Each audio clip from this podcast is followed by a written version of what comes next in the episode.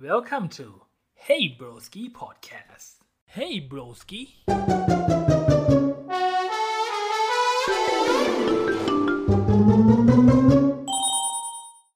เลยครับ สวัสดีครับ โอ้โห เดี๋ยวนี้แขกต้องเชิ กิ ญ นมาแน่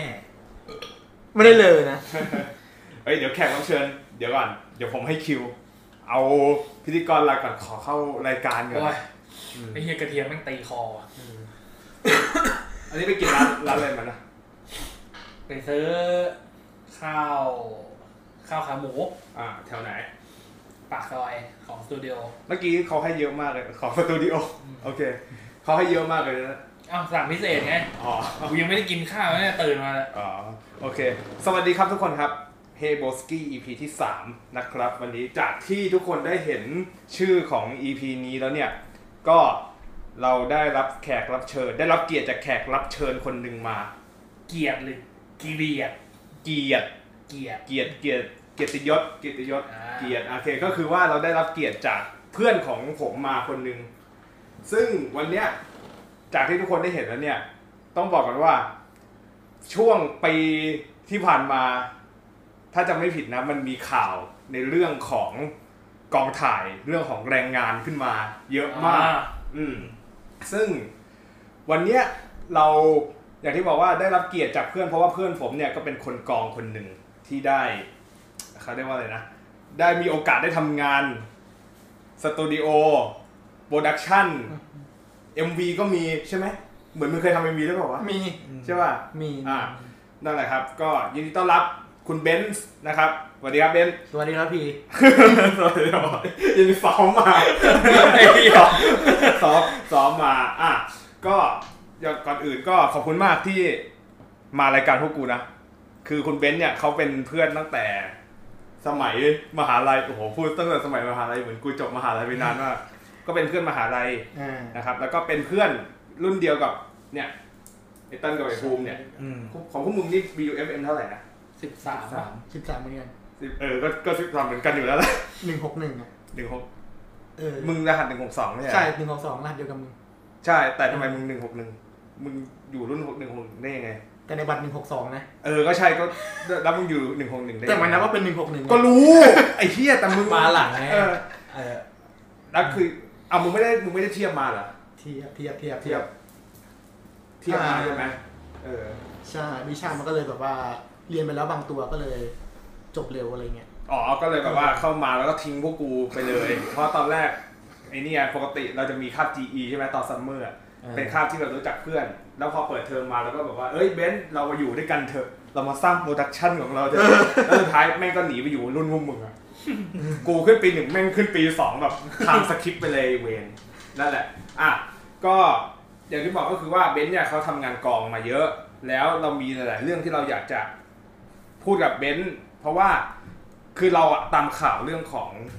แรงงานการใช้แรงงานของคนในกองมาเนี่ยแล้วเห็นหลาย ๆ คนเขาก็บอกว่าการทำงานในกองอ่ะ มันมีเรื่องบางอย่างที่มันค่อนข้างอย่างนี้คือยังไง อันนี้คือคืออะไร ไม่มีอะไรไม่มีอะไร ไม่ ไม่ ไม่ มี มีอะไรใช่ไหมเออ ไม่มีอะไร เอาเป็นว่าเราอยากจะมาให้เบนซ์เนี่ยมามาพูดถึงเรื่องของประสบการณ์การทำงานกองอะไรประมาณนี้ อืม อ่ะแต่นั่นอ่ะ เดี๋ยวไว้ก่อน พวกพวกพิธีกรเฮโบสกี้ออริจินอลทั้งหลายอีวีเราเรียกว่าอะไรนะ อะ อะไร ไรนะทีมออริจินอลอะไรนะที่พวกมึงพูดกันอะ มันพูดไม่ใช่เหรอ เอ่ออะไรนะทีม อะ อะไร ไร อ นะ อริจินอล ดีออริจินอลเออมาก็เป็นไงที่ผ่านมา อาทิตย์ที่ผ่านมา อืม อืมอย่าไปใช้อย่าใช้คำว่าอาทิตย์เอออาทิตย์อาทิตย์ที่ผ่านมาแหละ อ่า ได้ข่าวว่ากลับบ้านนี่ เออกะว่ากูกลับไปอุทัยกะว่า เออเดาวรถเนี้ยไปต่อภาษีที่นู่น อืม เพราะกูเห็นว่าที่นู่นรถมันน้อย อืม แล้วเที่ยวกรุงเทพอ่ะคือแบบ อืม ถ้ากรุงเทพก็ต่อสี่สิบห้าสิบนาทียังต่ำอ่ะ อืม เออกว่าจะเสร็จใช่ป่ะ อืม กะแล้วที่นู่นแบบแทบไม่มีรถเลย อืม กูกะจะไปต่อที่นู่นแล้ว อืม เออไหนๆก็ไปกินข้าวฟรีไม่ต้องจ่ายเงินด้วย ไอ้คำว่าข้าวฟรีนี่คือยังไงหมายถึงว่า พ่อกูจ่าย อ๋อกลับบ้านไปหาพ่อ เอ ด้วย อไป โอเค หาพ่อด้วยไปหาญาติอืมแต่ก็จุดประสงค์คือไปกินข้าวฟรี อ่าโอเค แล้วเป็นไงแล้วต่อทะเบียนสำเร็จเรียบร้อยดู ต่ เรื่ อ องได้ดี เที่ยแม่งแม่งเสือกรถเสือกติดแก๊ส แล้วแบบแม่งไม่มีวิศวกรตรวจแก๊สเนี้ย อ่า คือกูขับรถไปอุทัยฟรีอ่ะ อืม อืมแล้วขับไปจะจ่ายน้ำมัน เกือบเต็มถังอะ อืม ตอนนี้แม่งขีดแดงละ รถ คง ไปกลับ รถมึงไม่กี่ปีอะ ยี่สิบสี่อะปีเดียวกับเราเลย ปีเดียวเกิด อ๋ออุ้ยก็หนัก อยู่มาชั่วชีวิตเรา เลย มันอยู่มาเท่ามันอยู่ก่อนกูมาสามเดือนไอ้เหี้ย อืม โอเค แล้วไม่ขายไปเลยอะไม่ไม่อยากขายอะคือแบบ เสด็จพ่อเขาไม่อยากขาย เขาบอกเห็นแล้วมันคิดถึงแม่ สมบัติชิ้นสุดท้ายของคุณแม่ อ๋อเข้าใจละ แม่เขารักคันเนี้ย อื เอ ม อ อย่างนี้ก็ก็โอเคคงกูกูคงถามต่อไม่ได้แล้วแล้วก็ก็จบแล้วล่ะโอเคไม่เป็นไร กลั ก็ บมากลับมากูก็กลับมากรุงเทพมันสุกร์ อืม ก็นอนพักในคืนหนึ่ง อืม คืนวันศุกร์เพื่อนกูทักมาในไอจีสตอรี่ อืม บอกว่า วันเสาร์ว่างเปล่าเหงา กินเบียร์กัน อืม แล้วกูถามว่า กูไปแล้วกูจะได้อะไร เออ เพื่อนแฟนมา อืม เออ เป็นคนเวียดนาม อืม เอออ ม กูว่ากูถามอย่างก่อนอย่างไรสวยเปล่า โอ้โหแม่งคือ ก็โม้ เพื่อนแฟน เพื่อนแฟนก็คือเพื่อนของแฟนที่เป็นผู้ผู้หญิงใช่ไหมแล้วก็ เอออ๋ อ๋อเออแล้วเป็นไง แม่งตอบกูว่า มีเสน่ห์ อย่างอย่างนี้ก็ ความพีคมันยังไม่จบกันตรงนี้นะเล่าไหม อ๋อฟังมาแล้วอ่ายังไงต่อ ความพีคอะไรวะอ๋อ เล่ามันเล่าเล่าคร่าวๆให้กูฟังแล้วแต่กูว่ามันมันมีอะไรที่พีคกว่านี้ที่มั อ่าน ยังไงต่อ ก็คือกูไปถึงประมาณบ่ายโมงหรือเที่ยงนี่แหละ เออ เมื่อของเมื่อวานนะ อืม จากก่อนวันที่เราอัดอะกูไปถึงเมื่อวาน แล้วก็เขาก็เปิดแอร์ฟังเพลงเวียดนามกันอ่ะ อืม คือกูได้ฟังเพลงเวียดนาม แล้วกูนั่งดูเอ็มบีของเวียดนามอ่ะ กูตะลึงมากเลยเว้ย คือแบบว่าสวยดีเลย เอ็มวีแม่งยั่วเพศเกือบทุกเพลง เลย เอ้ยอันนี้จริง อันนี้เรื่องจริงแบบ อ่ะเบนซ์ไอ้เบนซ์ไม่งงว่ายุวเพศหมายถึงยังไง ยั่วเพศไปถึงไงอ่ะ เออ ก็แบบไอ้เชี่ยแบบไอ้เชี่ย ใช่ไหม ยั่ว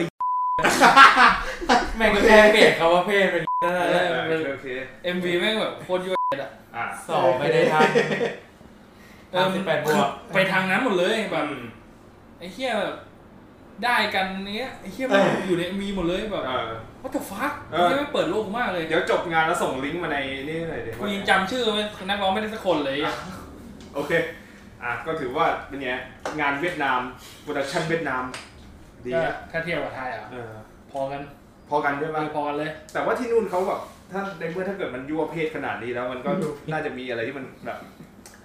คือประเทศเรามันมันทำอะไรแบบนี้ไม่ได้มั้งใช่ป่ะเพ ไอ้ ราะว่าไม่ เหี้ยประเทศเรามันเมืองพุทธ เออก็จริง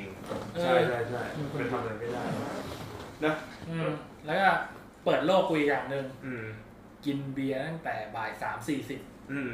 ยันตีสอง อันนี้ไม่ต้องเมืองพุทธอะบ้านเราก็เป็น เออ ไอ้เหี้ยนะกู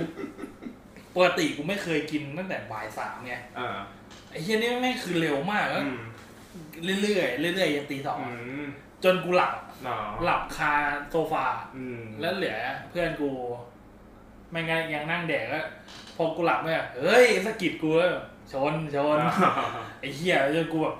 ปล่อยกูเถอะกูขอร้องอะไอ้เหี้ยกูหลับกูหลับใส่แม่งเลย แล้ว เหี้ ไง ย แล้วแล้วเพื่อนเมียได้คุย ห กั ลั น บเหมือนกัน อ๋อหลับเหมือน กัน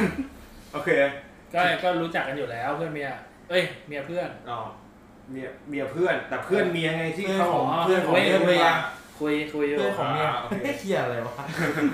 เพื่ คุ อน ยอของ ยู่ เมีย ได้ เพื่อคุนยได้คุยอยู่ได้คุยอ อ่ะ ยู่ โอเคไม่เป็นไรถึงนี่คือจากที่มึงเล่ามาเนี่ยมึงดูมีอะไรทำมากกว่าอี สอยอีที่มึงเล่ามาเลย อืม เออ ใช่ ก็ก็ดีก็ดี ไอ้เหี้ยก็อีเวนต์ตั้งแต่วันพุธยันวันเสาร์อะ อ่า ติดกันทุกวันเลย โอเคก็ก็ดีก็ดียินดีด้วยที่มีอะไรทำด้วยทีนึง อ่ะ เป็นไงพ่อหนุ่มออฟฟิศเป็นไงบ้างงาน ก็เรื่อย เรื่อย ๆอืมยังไปกินซิดเลอร์อยู่ไหม ๆวันนี้ไม่ได้กิน แต่ว่าไปกินคูปู้มาคูปู้ผู้ชื่อร้าน อ๋อ น่าจะเป็นร้านบุฟเฟ่ต์ใช่ อ่า ไหม ร้านบุฟเฟ่ต์ อ๋อคูปูโอเค ที่ตอนนี้ฮิตฮิตกันอยู่ เหมือนเขาเขาเปลี่ยนมาเป็นแบบบียองเนาะ เออเออเออ อ๋ออั อั นนี้คือเป็น บียอนเออเขา Beyond คนน่าจะรู้แล้วแหละ โอเคอ่ะ คูปู กูพูด Beyond กูพูด Buffet Beyond ไปก็น่าจะรู้แล้วอ่ะโอเค เป็นไงคือกูอ่ะเคยไปกินคูปูเวอร์แบบออริจินอล เวอร์ชันเก่า นะ นะ เออ แต่ว่าแบบแบบบียอนมันมันยังไง มั วะ นก็เยอะนะ อืม ตอนลงไปมันอาจจะเป็นรับที่หน้าเคาน์เตอร์ อ๋อ แบบส่วนมากใช่ไหม เออ อันนี้จำเป็นจะเป็นแผนกเหมือนเป็นแบบสั่งอาหารตรงนี้แล้วเดี๋ยวเขาเอามาเสิร์ฟ อืม หรือไม่ถ้าแบบบางอันที่เป็นซุปทัฟเฟิลที่เขาดังๆ ก็คือรับได้เลย แล้วก็อันนี้ก็จะมีแบบ มีเยอะ อืม แต่คือตอนนั้นของมึงไม่รู้ว่าราคาเท่าไหร่ คือตอนนั้นอะพอดีไปกินกู ตอนแรกกูกะจะเซ็นเซอร์ชื่อวัตถุดิบแต่ว่า เอ้ยไม่ไม่ไอ้เหี้ยเขารู้ตั้งแต่บิยอนบุฟเฟ่แล้ว คือตอนแรกกูกูก็คิดอยู่ว่ากูจะเซ็นเซอร์เอ่อชื่อวัตถุดิบดีแล้วแต่ว่าวัตถุดิบมันจะฟ้องเราเพราะว่า เออ คือกูเคยไปกินนี่เนี่ยอันลิมิเต็ดล็อบสเตอร์ตอนนั้นกินไป เออ หนึ่งพันเก้าร้อยเก้าสิบเก็บเงินสี่เดือน เออ แล้วแล้วทีนี้แม่งก็ไปกินตอนนั้นราคาเหลมนก็ประมาณนั้นวะปกติมันมันหัวมันมีหัวไม่ถึงพันไหม ไม่ไม่แน่ใจแต่ว่ากูไปกินพันห้าแต่ว่าเมื่อวานกูไม่ได้กินนะล็อบเตอร์ ไม่รู้ว่ามันอยู่ในตรงส่วนไหน แล้วแล้วแล้วเมื่อวันแบบของเด็ดของบียอนนี่คืออะไร เดี๋ยวไปบนึงนะ เยอะอะ ขอขอพูดก่อนบียอนอ่ะมันต้องเพิ่มวัตถุดิบ แล้วก็เปลี่ยนบริการใหม่ปะหรือว่าไงเออ โถงไม่รู้ตอนลงไปมันขนาดไหนแต่อันนี้คือแม่งแทบจะเหมาทั้งชั้นแล้วอะร้าน อืม คือเหมือนมันเพิ่มหลายจุด อืม เพิ่มจุดเยอะขึ้น อืม นั่นแหละ โอเค ก็ดี แดกเสร็จปวดหัวเลยเฮีย เอาคุ้มจัดอะ อ่าไม่เป็นไรก็ตามนั้นแหละ กูก็เหมือนกัน กูก็ไม่มีอะไร ก็เหมือนเดิมอ่ะ มันนั่งพอดีว่าไปหากันนิพนธ์บ่อยช่วงนี้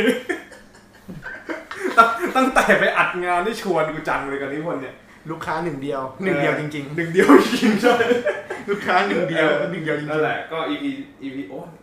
เดี๋ยวก็ก็หวังว่ากันนิพนธ์เขาจะโด่งดังจากงานของเราไม่รู้ว่ายังไง ไม่เป็นไร โอเค ต่อไปอย่างที่บอกก็คือว่าซีซั่นนี้นะครับ มีช่วงพิเศษมาคราวที่แล้วก็ได้เกรินไปแล้วใน EP หนึ่ง EP กันนิพนธ์เราเราไม่ได้พูดอะไร เพราะว่ามันเป็นเพื่อชีวิตมันคงไม่ได้แบบสนใจอะไรเรื่องนี้ ดังนั้นนะครับ ยินดีต้อนรับเข้าสู่ช่วง เต้นอย่างเก่าครับ อ่าโอเค วันนี้เป็นไงต้นอยากถามจะคุยเรื่องอะไรครับ อยากถามเรื่อง อืม มอนโดอะ มันโดอ่า อ่า มันโดเป็นไง ก็ไหนๆก็มึงก็เป็นคนชวนกูไปดูไง อ่าใช่ เอ ใช่ อ ใช่ มึงเป็นคนชใช่ใช่ วนกูไปดูมอนโดแล้ว อ่ามั มันก็บอกว่าเรื่องเนี้ย แขกรับเชิญเรามันได้ทำด้วยได้ อ่า ได้ลองทำด้ว ใช่ ย ใช่ใช่อย่างที่บอกคุณเบนซ์คนกอง อืม และเขาก็ได้เป็นส่วนหนึ่งของหนังมันโดใช่ไหมเอางี้ดีกว่า อยากจะเราคุณเต้นคิดว่าเราควร เราพูดเราควรพูดความรู้สึกของเราก่อน หรือว่าเราอยากจะถามคุณเบนซ์เรื่องของ ถามเขาก่อนเลย อ่าโอเค แล้วเราค่อยใส่ทีหลัง ได้โอเคอ่างั้นเชิญเลย จัดเลยนะให้กูถามหม เอ อ อก็ช่วงมึงนี่ต้นอยากถามอ่ะ ต้นเป็นเรื่องถามเนี่ย ๆช่วงพีอยากถามไม่มี กูอยากถามว่า การที่มึงได้ทำได้ไปออกกองกับโปรนะกับหนัง โอ้ย ไม่ใช่โปรนี้เลยแบบได้การได้ไปทำหนังเลยนะ มึงรู้สึกไง โหรู้สึกยังไงเหรอก็ รู้สึกยังไงก็ก็ก็ตื่นเต้นดีที่ได้มีโอกาสไปทำกองหนัง เออ ที่วงเล็บว่าเป็นผู้กำกับชื่อดังคนหนึ่ง ไม่ไม่หรอก ก็ดี บอกบอกไปได้เลยแหละ อ่า เอาพี่อ่าพี่มาเดียว อ่าใช่ใช่พี่มาเดียว พี่มาเดียวอืมเป็นไงพี่มาเดียวเขา ก็ โอเคป่ะ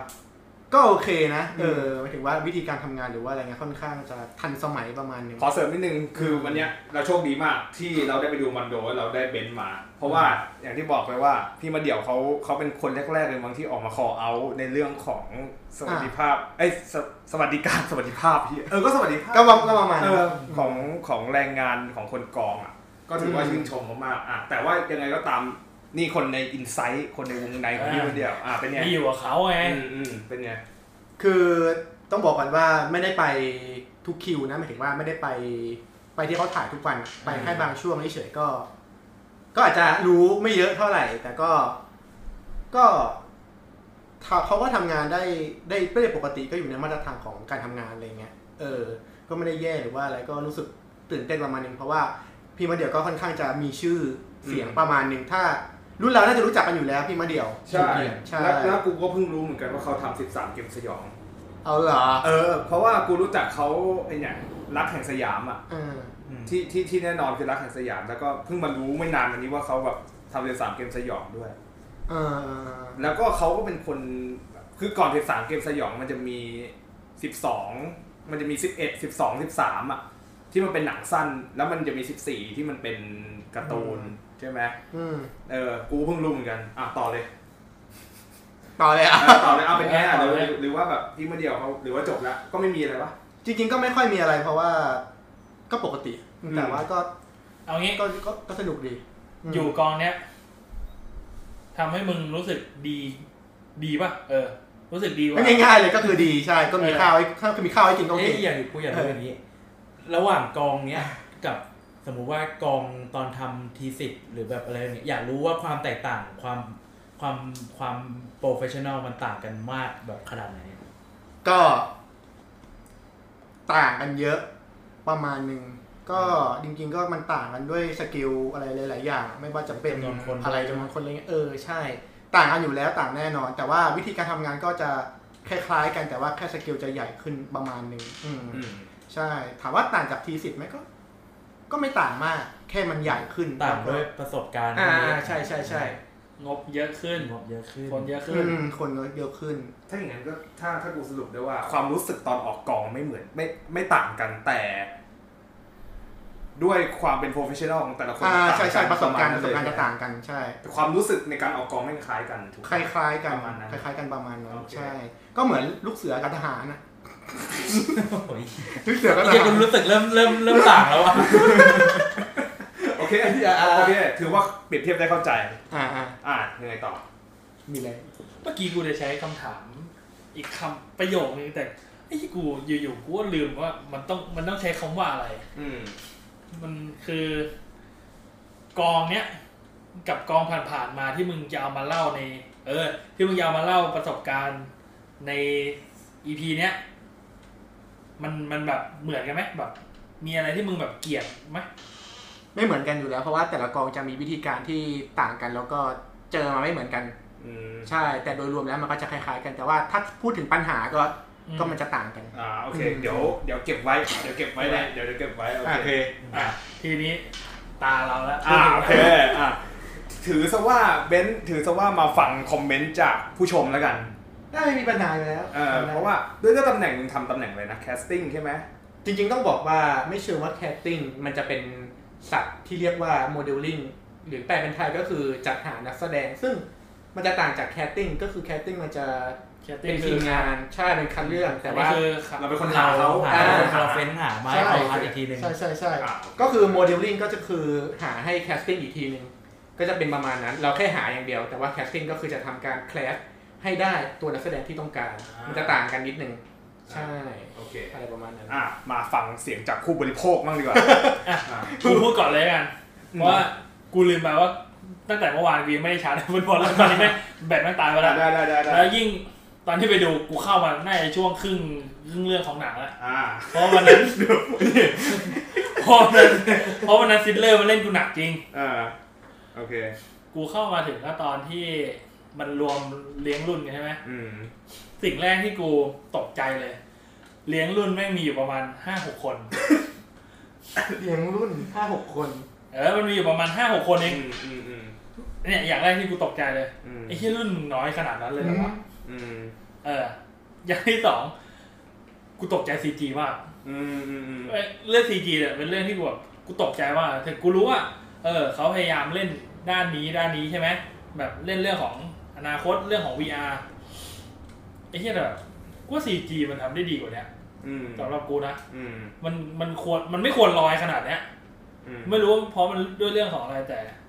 แต่ก็คิดในแง่ของว่าความเป็นแบบหนังไทยมันยังคง ไม่ถึงระดับแบบฮอลลีวูดอะไรเงี้ยนะมันเลยแบบไม่เนียนมาก เออ ถ้าอย่างนี้แบบแปลว่ามันซีจีมันออกมาในแบบของความแบบหนังไทยอ่ะ ในแบบของแบบอ่าเชื่อได้ไม่งยิ้มนะ มันมันด้วยเรื่องงบกับเรื่องเวลาในการในการทำหรือเปล่า เอ มันอก็เลย ก็ แบบ ก็ ก็อาจจะเกี่ยวแต่แบบ อืมแต่ถ้ามันมันก็ว่าทำเราเราไม่ได้อยู่ด้วยมันก็แบบ อ่าโอเคโค เออเราก็ ข้ใจ อะไรไม่ได้เราไปจัดอะไรมากไม่ได้ อืม แต่อย่างที่อีกเรื่องเนี้ยกูตกใจคือไม่มีบุหรี่ไฟฟ้าใน อ๋อ ในหนังเพราะกูเพราะตอนนี้ปัจจุบันบุหรี่ไฟฟ้ามันยังไม่ถูกกฎหมายใช่ไหม อืม เออกูตกใจมากว่าเอ้ยทำไมเขากล้าเขากล้าเอาเรื่องเนี้ยไอตัวเนี้ยบุหรี่ไฟฟ้าเนี่ยเข้าไปในหนังได้ อืม เออ อันเนี้ยอันเนี้ยคือเรื่องที่กูแบบเออเออทำไมเขาเขาเขากล้าทำดีอ่ะเออ อืม ส่วนในเรื่องกู กูเข้ามาครึ่งชั่วโมงเอ้ยไม่ใช่ครึ่งชั่วโมงน่าจะครึ่งเรื่องละ อืม สำหรับกูนะ แม่งแบบความไม่เมคเซนแม่งเยอะมาก อืม เออ มึงพูดไปก่อนเลย เดี๋ยวกูกลับมากูไป อ้าว ชาร์จ ไอ้เชี่ยแค่นี้เองเหรอ กู ไอ้เหี้ยกูกูขอกูขอรีบก่อน อ่ะโอเค เดี๋ยว อ่ะ กูไม่มีในาฬิการใช้ อ่ะเอาเอางี้เอางี้ดีกว่ากูกูพูดเลยแล้วกัน คือคืออย่างงี้ต้องบอกก่อนเอาเอาไล่ไล่มันตั้งแต่ ตั้งแต่ทั้งเรื่อง อืม กูรู้สึกว่ากู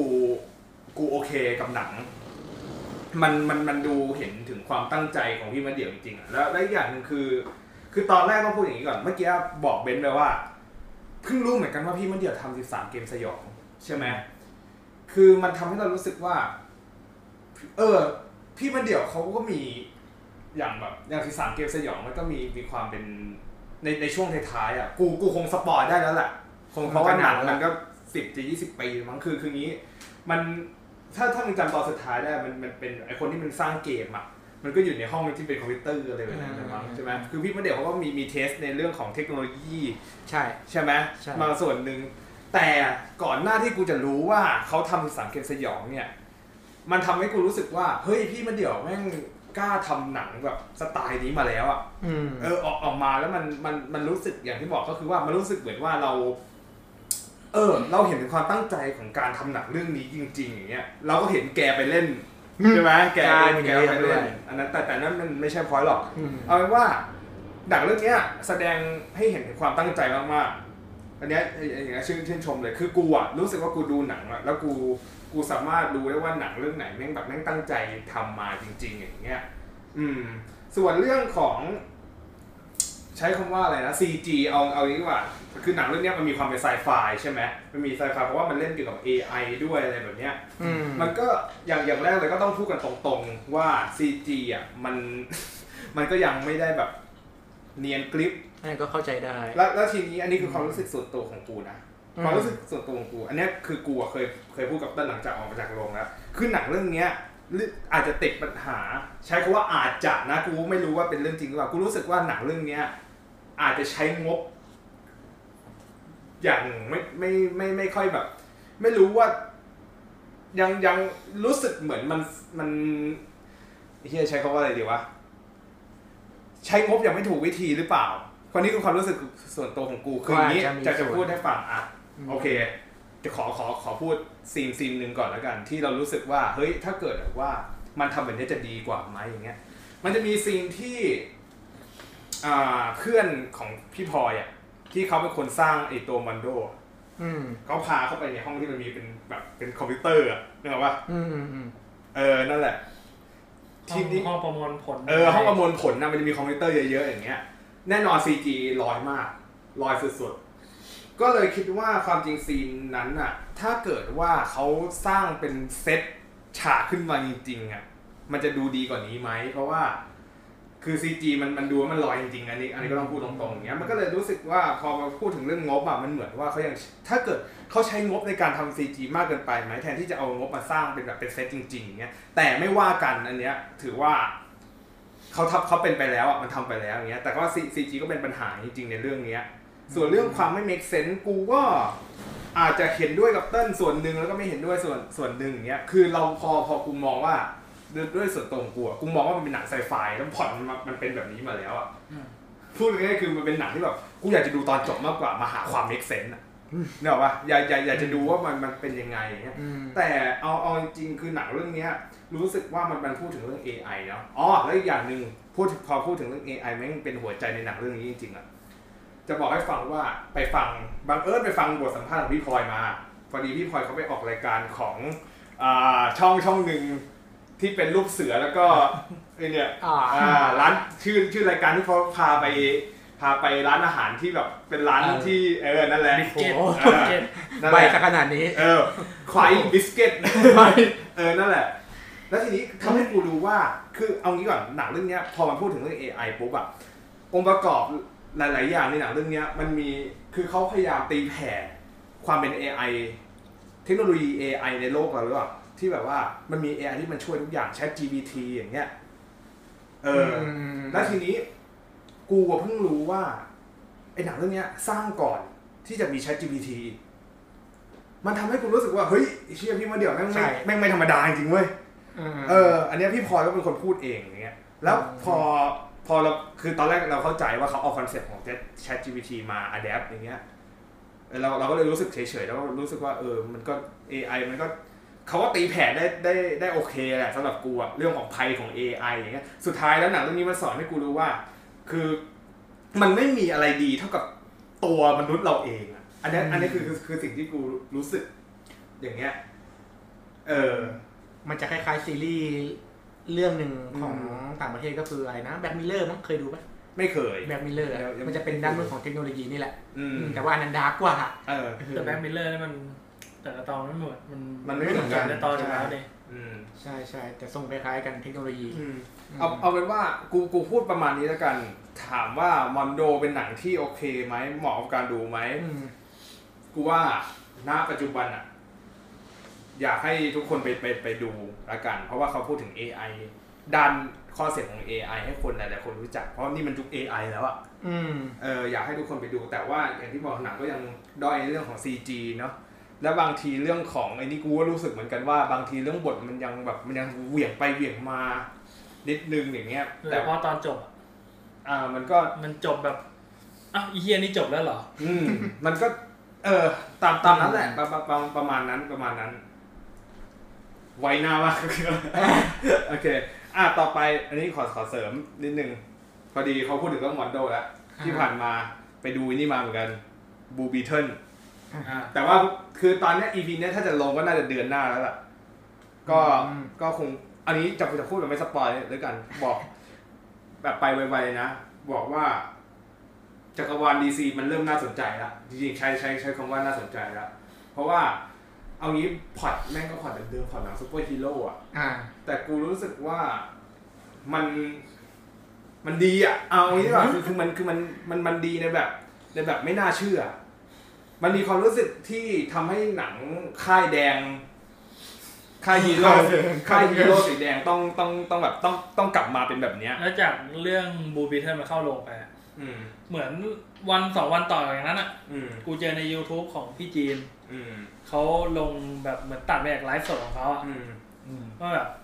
ไอ้เฮียตัวอย่างของเดอะมาเวลส์ อ่ะ แม่งคือ หนั แม่งคือตอนเนี้ย ก่อน แม่งแบบยอดดิสไลค์แม่งเยอะมาก อ๋อ เออ เออเออ กูเลยแบบ เออ ก็ ก็ถ้ามันยังเป็นอย่างนี้อยู่ของมาเวลอ่ะ ไอ้เฮียมันกี่ปีแล้วอ่ะ ที่มันเป็นสภาพเนี้ย ตั้งแต่จบเอ็นเกมอ่ะ ไอ้เชี่ยนับเรื่องได้เลยที่ว่าเรื่องไหนแม่งดีหรือไม่ดีอ่ะ อืมคือคืออย่างนี้เดี๋ยวขออธิบายบูบีบูบีเทิลเพิ่มคืออย่างนี้ มันอ่ะ มันเป็นพล็อร์ตเดิมๆ พูดกันง่ายๆคือพล็อร์ตซุปเปอร์ฮีโร่อะแหละ เดิมๆเลยไม่มีอะไรเลยเว้ย ตอนจบมึงก็รู้อยู่ว่าเป็นยังไง มึงรู้ตอนจบอยู่แล้วว่าจะเป็นยังไงอย่างเงี้ย ไม่รู้ อืม แต่ รู้เหรอรู้เหรอ พล็อร์ตเออรู้รู้เหอะมันบอกไม่รู้เหอะมันก็เลยแต่อีกสิ่งหนึ่งที่กูรู้สึกกับบูบีเทิลคือช่วงระหว่างองค์ทั้งหนึ่งสองสามเนี่ย อ่าฮะ มันกระจายได้ดี แล้วมันตอบทุกอย่างนึกออกปะอันนี้คือความรู้สึกของกูอย่างเงี้ย อันเนี้ยคือข้อดี เพราะว่าหนังมาเวลหลายๆเรื่องอะหรือซีรีส์อย่างเงี้ยแม่มักจะตายตอนจบ หรือจะเล่าเรื่องไม่สนุก หรือบางทีก็แบบ อย่างมันมีหนังมาเวลเรื่องหนึ่งที่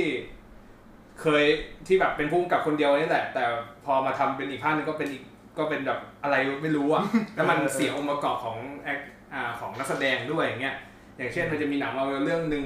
อย่างทออย่างเงี้ย อ่า ทอภาคสามอย่างเงี้ย ภาพเลยอันนี้ พอไทก้าไวทีติมาทำอย่างเงี้ย มันดูตื่นเต้นแลกนาล็อก จากที่แบบแลกนาล็อกเป็นเป็นอีเวนท์ที่มันน่ากลัวอย่างเงี้ยแม่งทำมาซะฮาทำมาแบบมันกลมกล่อมอ่ะ มันสนุก แต่พอมาเป็นเลิฟแอนทันเดอร์ คุณได้นาตานานาตาลีพอร์ตแมนกลับมา คุณได้คริสเตียนเบลมาเล่นเป็นกออย่างเงี้ย เออ ทุกอย่างแม่งดูพัง เพราะว่าแบบมันมันติดมันติดเล่นเกินไปอย่างเงี้ย ม เออแล้วแล้วบทของกออ่ะมันมันดูกากไปหน่อยว่ะมันดูแบบอย่างนั้นเองหรือแค่นั้นเองหรืออย่างเงี้ย คือในคอมิกนี่โหดมากเลย ใช่ นะ ใช่ น่ากลัว ใช่ มาก กลับกลารเป็นว่าตอนเนี้ดีซีน่าสนใจมาก ใช้คำว่าน่าสนใจมาก และอีกอย่างหนึ่งที่ทำให้กูรู้สึกว่า เออ ตอนแรกกูเข้าใจว่าไอ้หนังบูบีเทิลเรื่องเนี้ย มันจะเป็นหนังเปิดจักรวาลใหม่ อ่า ซึ่งความจริงแล้วก็ใช่ หลังเดลแฟตเนี่ย จะว่าจะว่าไปก็ใช่เพราะว่าแน่นอนมันมีภาคต่ออยู่แล้ว แล้วเจมส์กันก็บอกว่าเดี๋ยวจะก็บูบิเทนจะมาอยู่ในจักรวาลใหม่แต่แต่ แต่เอาจริงๆอ่ะหนังที่มันจะเปิดจักรวาลใหม่จริงๆจากปากเจมส์กันอ่ะคือเรื่องของซูเปอร์แมน อ่า ซูเปอร์แมนเลกาซี่อันนั้นอ่ะคือออฟฟิเชียลจริงๆ แต่ว่ามึงมึงเข้าใจความหมายที่กูจะสื่อไหมตอนแรกอะนึกว่า จังคือมันมันก็ใช่แหละ แต่ เออ ยังไม่ได้ออฟฟิเชียลขนาดนั้น อ่า เดี๋ยวไหมมันก็ใช่เออฉะนั้นอย่างที่บอกคือโปรเจกต์ของ DC นับตั้งแต่นี้ต่อไปอ่ะแม่งน่าสนใจมาก สามารถสู้ค่ายแดงได้แล้วกูภาวนาว่าขอให้จัดการค่ายแดงให้ให้ได้ดี และค่ายแดงคุณต้องพัฒนาเรื่อยแล้วรู้สึกอย่างเงี้ยเพราะพูดตรงๆว่าตัวเองก็เบื่อหนังค่ายแดงเหมือนกัน อ่า อืม ประมาณนี้ประมาณนี้ อันนี้ก็ อ่า หมดหมดยังเต้นช่วงเต้นอยากถาม หมดแล้ว หมดหมดแล้วเหรอในลิสต์มึงยังมีอีกไม่ใช่เหรอ อ่าอ่าอ่าแน่ ลืมลืม เออ ขอดีมีคำถามมาจากทางบ้านครับ อ่ะยังไงอ่ะ คำถามมาจากคุณฟ้าครับหนึ่งคนท้วน ถามว่า ฟ้าจะมีแฟนไหมใหญ่ กูขอตอบอย่างนี้เลย เดี๋ยวเดี๋ยวคุณฟ้านี่คือใครบอกได้ไหม ฟ้าจะมีแฟนไม่ใหญ่ ก็ฟ้าก็เพื่อนที่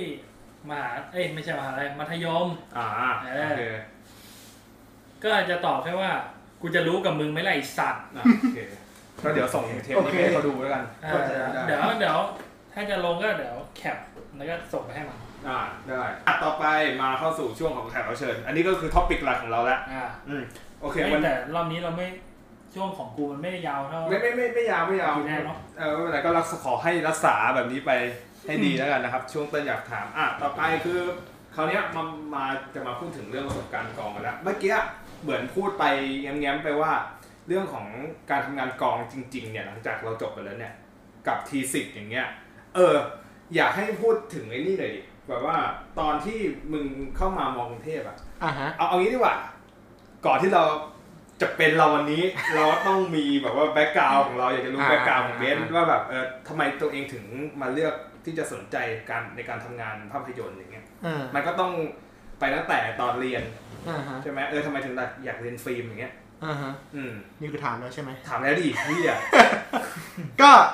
ง่าย ๆเลยมันก็จะเป็นคำถามแบบคนอื่นตอบก็คือชอบดูหนัง อืม แค่นั้นเลย จะเออ เออ กู แล้ว กู เออ กูเข้าใจบางบางทีกูก็คำถาม กูก็ตอบ คำตอบเบสิกมาก แล้วบางคนแม่งก็ไม่เข้าใจว่าแค่เนี้ยนะเออใช่มันแค่ ใช่ มั มันแค่นั้น แค่นี้จริงๆ เออ ถูกป่ะว่าแบบเออเราไม่งอยากเรียนฟรีแล้วอ่ะถ้าเกิดแบบว่าชอบดูหนังอ่ะอ่ะหนังเรื่องไหนที่แบบทำให้แบบ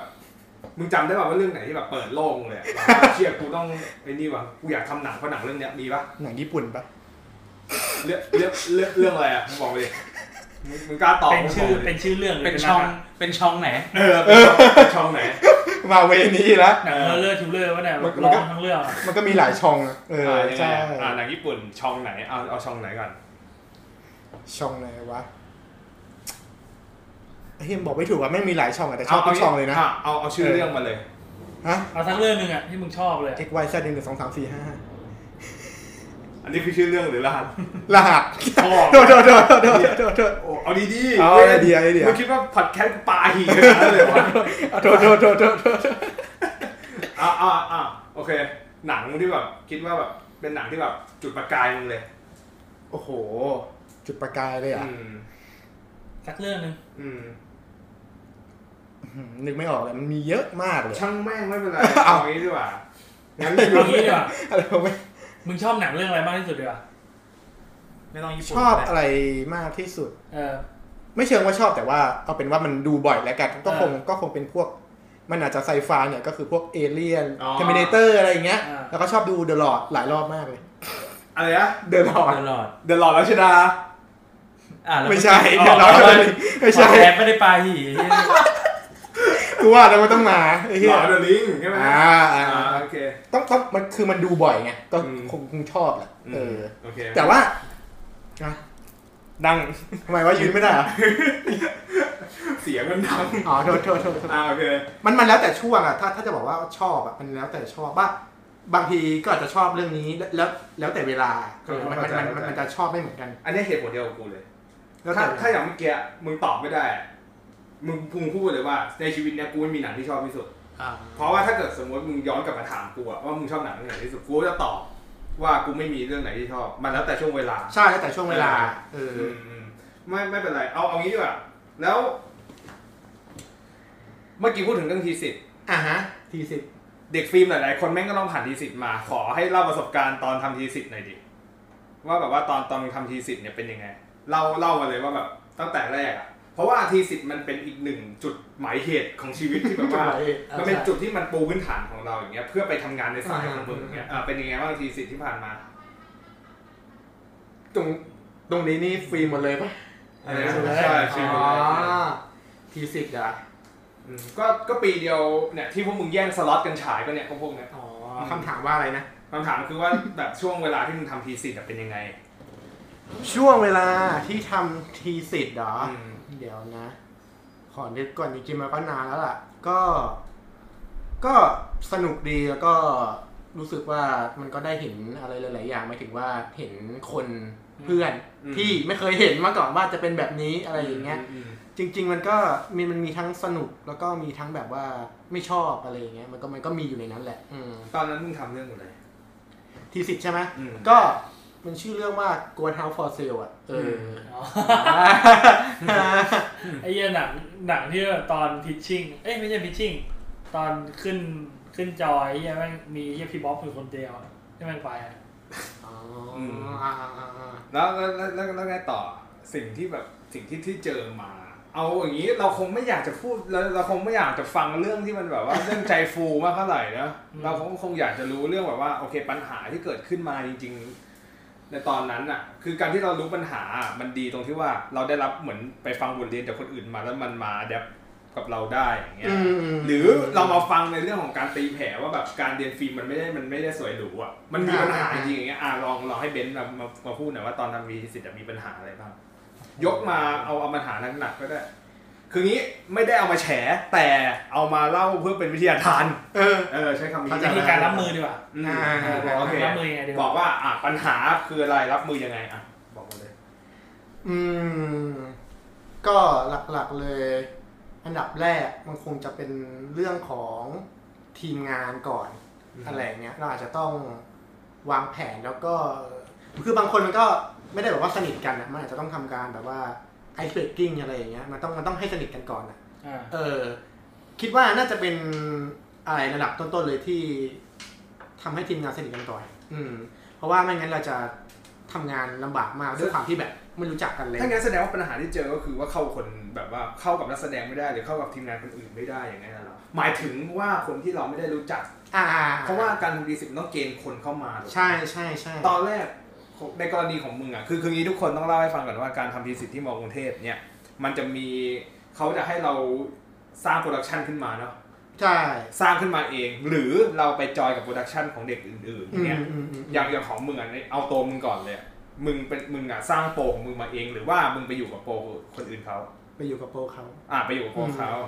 ก็คือว่าคราวนี้เราก็ต้องปรับตัวเข้าหา ใช่ใช่ใช่ ไหม ใช่ใช่ แล้ แต่ ว เราเลยนี่ต้องไปอยู่กับเขา เราอยู่กับเขาถูกต้องเลย แล้วแล้วนั่นก็คือ เออ ปัญหาที่เจอเหรอหรือว่าหรือว่ามันมันแค่เป็นเป็นสิ่งที่แบบเราเราต้องรับมือกับมัน มันไม่ใช่ปัญหาของเราแต่เราต้องรับมือ ใช่ ถูกปะ ใช่ใช่ไม่ใช่ปัญหาของเรา มันเป็นปัญหา แบบว่ายังไงอะคนอื่นอ่ะ อ่า เออ โอเค ซึ่งมันก็มีปัญหาตั้งแต่แรกอยู่แล้วอะไรเงี้ยอืม อืม เรื่องเรื่องคนนี่แหละ ส่วนมากจะมีปัญหากับเรื่องคน เออ แล้วก็ ยังไงอ่ะแบบปัญหายังไงอ่ะ อาจจะเป็น เห็นแล้วไม่ชอบห น้า ไม่ใช่ไม่ใช่ไม่ใช่ไม่ใช่ไม่ใช่ อืม ก็นั่นแหละมันมันจะต้องมีการแบบว่าคุยกันให้เยอะขึ้นอะไรเงี้ยแบบว่า เออมันยากเวลาคุยกับคนแปลกหน้าแบบว่ายังไม่สนิทกันนะมันก็พูดอะไรที่มันแบบว่า มัน ตรงๆไม่ได้ มันก็เป็นทุกคนแหละเรื่องแบบ อืม เจอคนเจอคนแปลกหน้าครั้งแรกแล้วแบบจะให้สนิทเลยมันก็ทำไม่ได้ ใช่ใช่ใช่ใช่ ในวันนั้นน่ะมึงทำหน้าที่อะไรวะ ทำหน้าที่อะไรอ่ะก็ตอนนั้นก็ทำหน้าที่เอ่อน่าจะผู้ช่วยพ่วงกับสองมันก็คือผู้ช่วยอะไรเออ เป็นผู้ช่วยผู้กำกับแบบ คือคืองี้จากประสบการณ์ของกูอ่ะต้องพูดกันตรงๆว่าถ้าเกิดกูไปอยู่โปรอื่นเขาอ่ะเราคงไม่ได้ตำแหน่งนั้นหรอกตำแหน่งแนวๆแบบว่าเป็นแนวหน้าอย่างเงี้ย เออ เราอาจจะไปเป็นจะว่าพุ่งกับสองมันก็เป็นหนึ่งในลูกมือใช่ไหม อ่า แต่ก็ ใช่ใช่ ก็ถือว่าโอเคนะยังยังอยู่ยังเป็นยังเป็นฟอนต์แมนอ่ะยังอยู่ในส่วนของฟอนต์แมนหรือเปล่าใช่ป่ะผู้ช่วย ใช่ใช่ใช่ ฟอนต์แมน frontman ก็ยังเป็นฟอนต์แมนถูกไหม อืมเชิงนั้น แต่มึงก็ถือว่าโอเคนะ แต่กู เนี่ย ไม่ได้อยากเป็นเลย อ้าวเวน ครับ ไอ้ ก็ เหี้ ก็ ย จริงๆก็ก็เราไม่ใช่ตัวหลักไงก็คือแบบว่าเข้าไปอะเออ เออ แล้วมันเป็นตำแหน่งที่ก็นั่นแหละ ใหญ่ประมาณนึงอะ พูดกันง่ายๆก็คือเหมือนอะไร เออ ใช่ ใช่ ไหม อืมอืมอืม มันน่าจะอะไรวะเขาเรียกว่าอะไรวะคือไม่ไม่อยู่ๆก็เป็นตัวหลักเฉยเลยอ่ะเออ อ๋อ คือหมายถึงว่าทีมงานทุกคนนะแบบ ไม่ไม่มีความแอคทีฟหรือว่าสนใจเลยละไปไปมามาเป็นกูกับเพื่อนที่สนใจมากกว่าคนในทีมหลัก มันก็เลยอยู่ๆกูดันเป็นคนตัวหลักเฉยเลยก็นั่นแหละ งั้นก็แสดงว่าถ้ามึงสมมติมึงมองมองปัญหาว่า เออ เราต้องมันสรุปง่ายๆเลยคือมันไม่ใช่ปัญหาของเราแล้ว ปัญหาของพวกมึงไม่ใช่ปัญหาของกู ใช่ปะ เออ อืมอืมอืมโอเคเข้าเข้าใจได้แล้วแล้วแล้วยังไงต่อพอพออย่างเงี้ยมันเริ่มแบบว่ามันเหมือนกับว่าทีมหลักที่เราไปอยู่มันเริ่มไม่ได้เรื่องแล้วอย่างเงี้ยเราก็เลยแบบว่าโอเคกูจัดการเองเลย ประมาณนั้น แล้วเป็นไงแล้วจังหวะที่แบบว่ามึงเข้าไปแบบจัดการเงี้ยทุกอย่างดูราบรื่นขึ้นไหมจากแบบ ไอ้เหี้ยตอ เขา นเรียน เขาหัวเราะก่อนเลย เขาหัวเราะก่อนเลย อ่ะยังไงอ่ะยังไงอ่ะ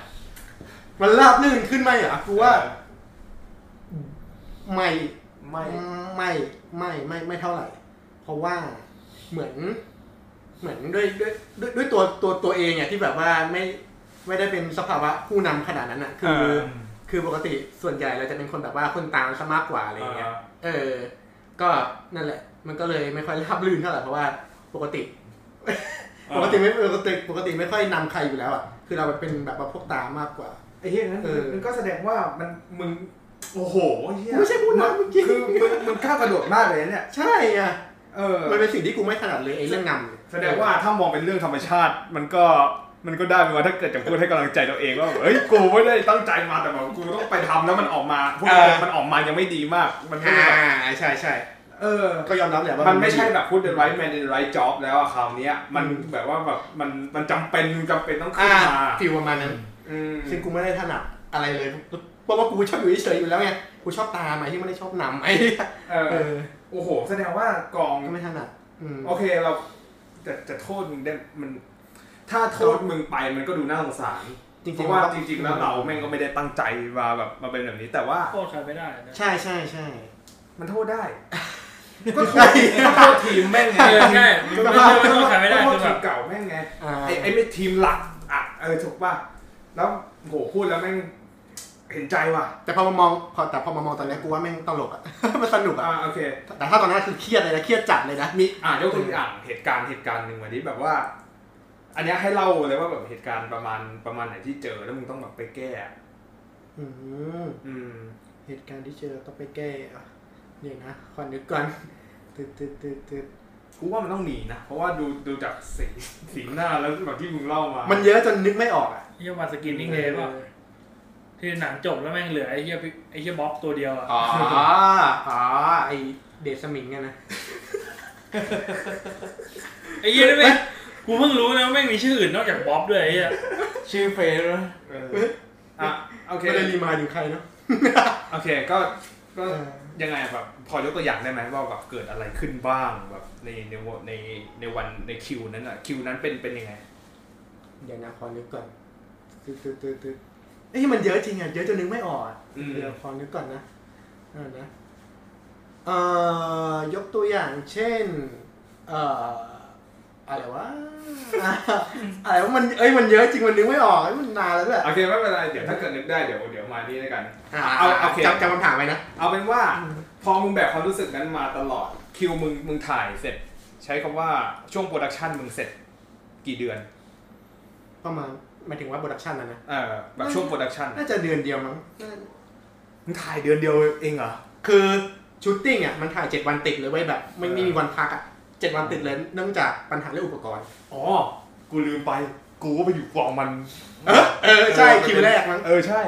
คิวแรกเลยเหรอวะอันนั้นอะ คิดว่าใช่จำไม่ ก็ ได้ มึงไปเป็นบ๊อบ แรก เออกู ใช่ เออใช่ เป็นหมอ กูไปเป็นเอ็กซ์ต้า ๆอ่าอ่าอ่าอ่า อ๋อ ถ้ามึงไม่สามารถเล่าได้ กูเล่าได้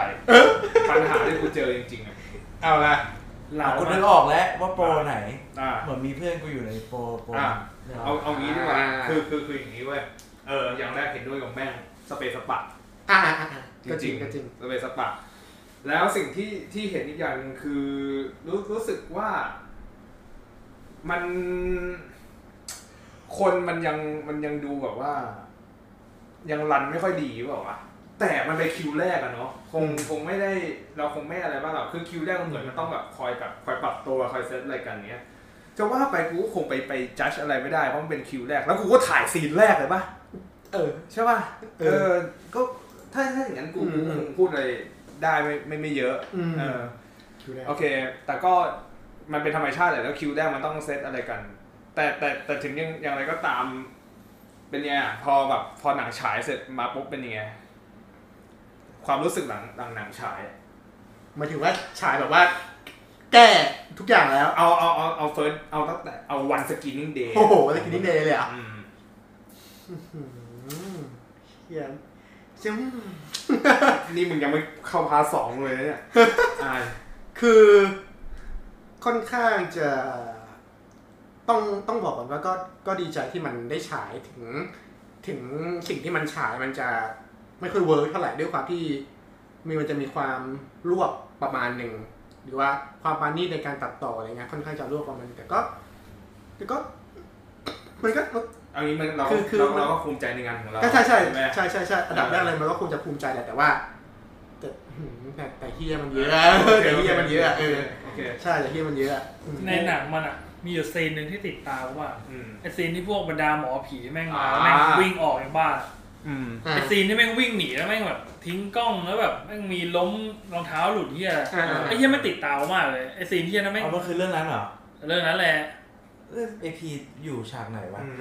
ต้นเรื่องเลย แรกเลย พูดเลยก่อน อ่ะ เอาเอากูไปฟรีอ่ะ ไม่มีไม่ได้ค่าน้ำมัน ไก่บ้าน ในโควต้าไก่บ้าน โคตาไก่บ้านอ๋อไอซีนอเวนเจอร์ป่ะซีนนี้มันมีแบบว่าพวก เออ อ๋อแก๊งกันเนาะ มึงเรียกหมอผิวว่าเวนเจอร์นะ เออก็ แกหมอผิวเวนเจอร์อะ เออก็ในในเรื่องมันเป็นอย่างนั้น จะบอกว่าไอซีนนั้นกูกำกับแค่แค่ซีนเดียวแค่นั้นแหละ อ่ะไม่เป็นไร ถ้าเกิดใครอยากไปดูหนังเบนซ์ตอนนี้ดูในออนไลน์ได้ได้หรือยัง เพราะว่าเคยผ่าน เคย ช่องทางธรรมชาติ ยังยังจะดูอีกเหรอ ไม่เพราะว่ามันจะมีงานที่ชื่อว่าฤดูหนังใช่ไหม หาฤดูหนัง ว่าหนังของเบนซ์ก็ได้แบบได้เข้าไปในงานอะไรแล้วอย่างเงี้ย เออ อืม แล้วก็ ได้ได้ทุกโปร เออ ใช่ ได้ข่าวว่าคิกเทอร์ก็ ไปเหมือนกันครับ ก็ได้ไป ตีนก็ได้เข้าอีกทีอะ เออพวกมึงสามคนนี่คือแบบว่าเหมือนอัดอั้น กับการ บ้าไม่มี ไม่ มีว่าไอสองคนนี้ไม่เคยเล่าเลยนะผม มัน อะไร ไม่ได้อะไรหรอกมีแต่กูอะที่กูไม่ชอบไอ้เหี้ย หาโอเค ม อ่ะไม่เป็นไรไม่เป็นไร ถือถือว่าทีสิทธิ์เป็นอีกหนึ่งมาร์กหนึ่งของมึงแล้วกัน เพราะว่ามึงก็ได้อะไรเยอะจากการทำทีสิทธิ์ใช่ไหม เจอทีสิบแล้วก็เจอปัญหาเยอะขนาดนี้ก็ก็ ก็ถือว่า ก็ มี ดี ภูมิ ใช่ มี ใช่ ภูมิ ก็ คุ้ม ก็ กัน ดีก็ค่อนข้าง ระดับหนึ่ง ก็ก็ดีก็ดี มึงเคยผ่านงานที่เป็นของบริษัทสตรีมมิ่งสตรีมมิ่งหนึ่งที่เขาที่เขาให้เด็กของกรุงเทพไปทำอ่ะ อ่าอ่า ใช่ไหม อ่าอ่าอ่า เป็นเป็นยังไงบ้างอันนี้คือก่อนหรือหลังทีสิทธิ์ อู้หลังทีสิบนะ หลังใช่ไหม ใช่อันนั้นก่อน อะอะอะอะไรอะไรงงงงคืออะไร ก่อนทีสิบ ก่ ก่ อ อน น ที่ ที มึ สิ ง บ ทำกับสตรีมมิ่งก่อนทำ ใช่ ที ใช่ใช่ก่อนทีสิบ อ้าวก็แสดงว่ามันก็มีพื้นฐานมาพอสมควรแล้วนี่แต่แค่คนละจ็อบกันปะ ใช่คนละคนละจ็อบ ตอนตอนนั้นเป็นเป็นยังไงบ้างตอนตอนที่ทำกับ คือคืออย่างงี้มองกรุงเทพอะเขาจะชอบไปโคกับบริษัทสตรีมมิ่งสตรีมมิ่งแล้วเขาก็จะเกณฑ์พวกนักศึกษาแบบว่าไปหาประสบการณ์ไปเป็นทีมงานนั่นแหละอย่างเงี้ยเออเป็นไงตอนนั้น ก็ถือว่าอันแต่ว่าอันนั้นนะก้าวกระโดด เพราะว่ามึงได้ฉายในสตรีมมิ่งจริงๆไง เพราะว่าตอนแรกไม่ได้มีแผนว่าจะลงสตรีมมิ่งด้วย เออ มันก็นั่นแหละ อันอันนี้อันนี้อันนี้ถือว่า เอาเอาเอาเป็นว่าอ่ะเป็นไง เอาเป็นว่าเป็นยังไงมั่ง โอ้โหหนักกว่าทีสิทธิ์อีกเออ มันโอ้โห หนักกว่านี่คือหนักกว่าในทางด้านไหน ดาไม่ดี โอ้โห ไอ้ที่ แต่จริง ๆ ก็ไม่เชิงหรอกเพราะว่า ถ้าถ้าบอกว่าด้านไม่ดีทีสิทธิ์ไม่ดีกว่า แต่ว่าอันนั้นมันเป็นโปรเจกต์ค่อนข้างใหญ่มันก็ต้องเป็นในระดับมาตรฐานการทำงาน แสดงว่าก็มีคนที่เป็นโปรเฟชชั่นอลมาคุมอยู่แล้วล่ะ ใช่ เขาคง ก็จะมี ไได้ โค้ช ให้แบบ ให้ เออ นักศึกษามากำกับเองหรืออะไรแบบนี้ อื เนาะ มแต่ว่านั่นนั่นนั่นนั่นถ้าหมายถึงว่า มันน่าจะเป็นประสบการณ์ครั้งแรกด้วย มันก็อาจจะรู้สึกว่าเหนื่อยประมาณนึงเพราะว่าใช่มันกดดันเพราะว่าเราไม่เคยทำอะไรอย่างนี้มาก่อนไงเออ มันเป็นเอ่อตอนนั้นรู้สึกว่าจะทำเกี่ยวกับฝึกงานจัดการกองอะไรสักอย่างนี่แหละเอออแล้ว เข้าใจ เออ แล้วเราไม่เคยทำมันก็จะมีความกดดันเขาเรียกว่าอะไรอะยังไม่มีประสบการณ์อ่ะเออมันจะต่างจากทีสิทธ์อ่ะ ชีวิตมึงนี่คือเวลาลงสนามจริงนี่มึงจะได้ทำงานที่ไม่ได้อยู่ในเรซูเม่มึงเลย ตลอดเลยใช่ไหมเนี่ย เออ คือแบบว่าพอกูยื่นเรซูเม่กูว่ากูจะทำอย่างนี้ มึงก็ไปให้กูทำอย่างนู้น อืม แต่มองอีกในอีกแง่หนึ่งคือมึงก็ เหมือนมึงโดนยาแรงตั้งแต่แรก ใช่ใช่ใช่ใช่ เออมันก็เลยแบบ มันเหมือนเหมือนเขาว่าเวลา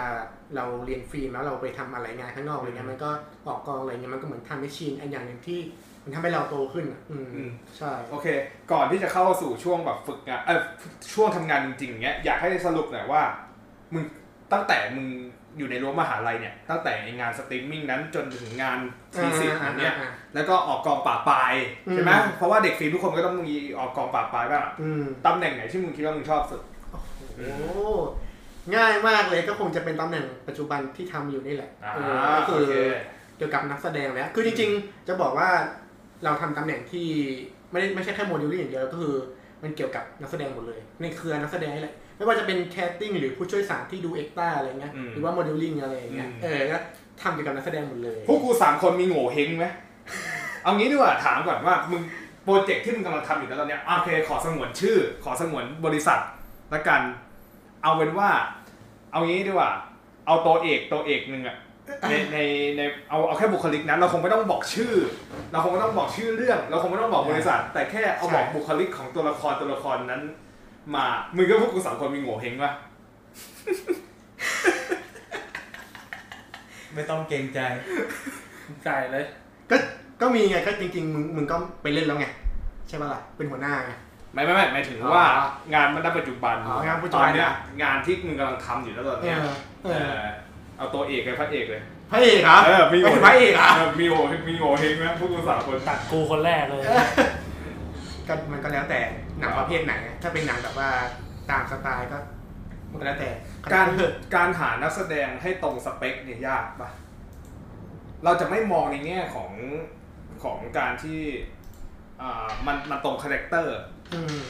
ซึ่งเวลาเราแคสติ้งมันต้องตรงคาแรคเตอร์อยู่แล้ว แต่สิ่งที่กูจะหมายถึงว่าการเฟ้นหาคนอะยากไหม ยาก อืม เพราะว่าบางทีแบบว่าคือเขาเรียกว่า internal external อะไรเงี้ย อ๋อ คืออา ภายภายนอกคือแบบว่าเราเออคนเนี้ยภายนอกมันแบบมันตรงกับในบทอะไรเงี้ยแต่ พอมาแคสติ้งแคสติ้งก็คือการเรียกเขามาทำการแสดงสักฉากหนึ่งให้ดูว่าเขาตรงไหมเอ แต่ อ ของมึงมันเป็นโมเดลลิ่งคือการหา อันนั้นหาอย่างเดียวอันนั้นอันนั้นไม่ต้องคิดอะไรเยอะเลยหา ใช่ใช่ หา ก็ อย่างเดียว ก็ก็ก็เลยถามไงว่าแบบว่ามันมันยากไหมในการที่มึงจะหาคนอย่างเงี้ย ถ้าเป็นสมัยก่อนมึงก็คงเป็นพจน์พจน์อานนท์แล้วมั้งไปเดินตามสยามแล้วแบบว่าไปไปดู แนวมอง เออเป็นแนวมองใช่ อ่าๆๆ อย่างนั้นอ่ะ แต่ว่าคิดคิดว่าสมัยนี้มันมันก็ ไม่ ง่ายเพ ไม่ ราะว่า ไม่ถ้าถ้าหมายถึงว่าหาไม่ยาก เออมันมีคอมมูนิตี้ที่ ใช่ แบบว่าให้นักแสดงเขาส่งที่เขาเรียกว่าคอมการ์ดใช่ไหม ถูกต้อง หลาย ๆ คนไม่เข้าใจว่าคอมการ์ดคืออะไรไหนอธิบาย คอมการดก็คือมันจะเหมือนกับว่าเป็นรูปโปรไฟล์ อ่า อันหนึงเอาไว้ขายส่งให้กับแคสติ้งหรือว่าโมเดลลิ่งในการคัดเลือกลุคหน้าตา บางคนอาจจะมีคอมการ์ดหนึ่งหรือ 2 อันที่ต่างกันก็คือ ใส่เสื้อผ้าไม่เหมือนกันทรงผมไม่เหมือนกันอะไรเงี้ยก็คือมันเอาไว้เลือกว่าอันไหนตรงกับบทมากที่สุด อ๋ออ อะไรอย่างเงี้ยใช่แล้วนั่นคือคอมการ์ดอืม เข้าใจแล้วเข้าใจแล้ว อะไรประมาณนั้น อืม อืม ก็มันก็จะมีกลุ่มใน Facebook ใช่ไหมที่เป็นกลุ่มหานักแสดง อืม อืม ซึ่งมันง่ายสมัยนี้มันค่อนข้างง่าย แต่ว่าก็ก็เคยได้ยินเหมือนกันว่าสมัยก่อนเขาใช้วิธีแบบว่าส่งจดหมายกันนะ ส่งเอารูปใส่จดหมาย เอรูปใส่แล้วก็ไป ใช่ ส่ง ใช่ใช่ ห้กับโปรดักชันสตูดิโอ ใช่ใช่ใช่ใช่ใช่ ประมาณนี้ประมาณนี้ มันจะมีสมัยก่อนยากกว่านี้เอ มึง อ มึงมีเทมเพลตป่ะ เทมเพลตแบบว่าแบบของคนอื่นเขาจะเอารูปเขาออกไปเดี๋ยวกูจะได้ใส่รูปกูไปแล้วแบบ ไม่มีเลย จะได้ไม่ต้องทำสไลด์เอง อ่า เราเล่นเราเล่นเราเล่นเออไปทับไปส่งหนังเลยดีกว่าเออ หนังพดหนังพดพี่พดอัน โอเคไม่เป็นไรอ่ะต่อไปมาพูดถึงในนี่ละ อันนี้ก็คือช่วงไฮไลท์ของเราแล้ว นี่นี่นี่ถึงนี่จบพาร์ทหนึ่งยัง จบแล้วจบแล้วจบแล้ว โอเค จบแล้วจบแล้วจบแล้ว ขึ้นไม่สองแล้วมั้งน่ะ อืม สอง น นะ จะขึ้นสามแล้วปะ อันยังอันเนี้ยกำลังจะขึ้นสอง อ่ะคือคืออย่างงี้อันอันเนี้ยคือคืออยากอยากจะรู้ว่าโอเคหลังจากที่มึงจบไปแล้วแบกประสบการณ์ที่มึงทำมา อ่าฮะ สตรีมมิ่งเอยทีสิทธิ์เอยแล้วก็งานอื่นๆอย่างเงี้ยบริษัทแรกที่ทำอ่ะวันแรกอ่ะเป็นยังไงบ้างแบบว่า วันแรกที่มึงแอปพลายแบบเดซูเม่ไปก็คือ โอเคเรารู้แล้วว่าเราถนัดโมเดลลิ่ง อืม มึงก็ส่งเป็นโมเดลลิ่งไปเลยป่ะตอนแรก อืม อันนี้หมายถึงจบมหาลัยแล้วใช่ไหม ใช่ใช่ใช่จบแล้ว อ๋อ ม ไม่เชิงขนาดนั้นแต่ว่าเราใช้ที่เรียกว่าไงวะเรียกว่าใช้เครือข่ายที่เรารู้จักตอนทำงานอะไรใหญ่ๆอะไรเงี้ยก็ เราจะได้คอนแทคมา อ่าอะไร มาประมาณ อะไรประ นี้ มาณนั้นไม่ได้แบบว่าไปยื่นให้บริษัทเลยก็คือเราจะมีคอนเนคชั่นของเราอยู่ โอเค ใช่ เป็นไงบ้างตำแหน่งแล้วแล้วตำแหน่งที่ได้จริงๆ คือตอนนั้นคือยังไงได้ได้ตำแหน่งอะไร อืม Editor เฮ้ย คนละสายงานเลยเพื่อน ชีวิตมึงไม่ทำอะไรไม่ต้องใส่แล้ว คุยกันเล่นนะแสดงไม่ไปอีดิเตอร์ อ่ะยังยังไงบ้างอ่ะยังไง ก็ ก็อย่างที่บอกไว้ว่าเราทำตำแหน่งที่เกี่ยวกับนักแสดงอะไรเงี้ยก็ อืม ก็ไม่น่าจะไกลตัวมากก็คือ ก็คือแคสติ้งหรือว่าโมเดลลิ่งเนี่ยแหละ อ่าก็ยังอยู่ในสายเดิม ใช่ ก็ ก็ ถื อ ว่าโเค ยู่ก็อยู่ในสายเดิมใช่ เดวันอยากรู้เดวันอ่ะ กูตื่นเต้นกับคำถามนี้มากเลย คือกูถามว่าเดวันของงานมึงอ่ะ วันที่มึงขี่มอไซค์ไปที่บริษัทอย่างเงี้ย เออ มันเป็นยังไงบ้างไหนบอกคนไร้งานอย่างพวกกูหน่ อยสิ ว่าวันกับเดวันอ่ะ เป็นยังไงบ้าง ไม่ต้องสงสารกูไม่ต้องสงสาร ก็ตื่นเต้นนั่นแหละมันก็เป็นคำตอบทั่วไปก็คือตื่นเต้นนะ อืม เออ แล้วก็ก็ดีใจที่ มีงานทำเออ อันนี้นะอันนี้อันนี้คิดคิดว่าน่าสนใจ คือคำถามที่กูจะถามคือว่ามึงบอกว่ามึงมีปัญหาเรื่องของ ไม่ใช่ไม่ใช่ปัญหาแต่ใช้คำว่ามันเป็นมันเป็นสิ่งที่มึงต้องอัดแอก็คือว่าการเข้าหากับคน อ๋อ ใช่ไหมพอมึงได้พอมึงได้รับบทเรียนจากงานทีสิทธ์มาเนี่ยพอไป อืม สมัครงานอย่างเงี้ยไอ้ปัญหาเนี่ยมันมันมันเผาลงปะมันแบบมันมันมันลดลงไหมมึงดูมีความมั่นใจมากขึ้นป่ะเวลาที่แบบว่าคราวเนี้ยคราวนี้คือมึงได้ไปทำงานกับกับงานจริงๆแล้วนะเว้ยไม่ใช่งานทีสิทธ์ไม่ใช่เพื่อนในรุ่นเดียวกันอย่างเงี้ยคราวมึงได้ไปทำงานกับพี่ๆอย่างเงี้ยมึงเป็นยังไงบ้างอ่ะ มันก็ลดไปเยอะเลยเพราะว่าเจอ เออ ความกดดันคนละแบบกันมันก็มันมันก็ทำให้ อืม ลืมลืมทีสิบไปบ้างอืม อืมอืม ด้วยเจอของจ ริง มันก็จะลืมของเก่า อ๋ออ อะไรอย่างนี้ เออ ก็ ก็ ก็ดี อืม แต่ว่าถามว่าลืมทีสิบไหมก็ก็ยังจำได้อยู่ เอออ ม มันก็มันก็ยังจำได้อยู่แหละ อืม แต่มันเจอความกดดันใหม่ๆแล้วมันก็นั่นแหละ อืม แก่งขึ้นว่างั้นเถอะ เออฟิล อัด ฟิ แอ ล ปอัดแอปได้ อ่าฟิลประมาณนั้น โอเค มันเป็นการเก็บประสบการณ์นะยิ่งมันมีประสบการณ์เยอะแล้วก็ยิ่งมี โอเค ภูมิอ่ะเออ งานแรกที่ทำอ่าไม่ต้องบอกชื่อบริษัทก็ได้ แต่ว่ามันเป็นงานประเภทไหน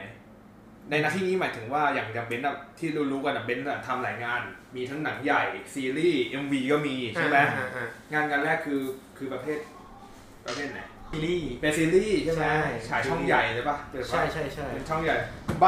ใบใบใบใบหน่อยได้ไหมแบบไม่ต้องใบแบบ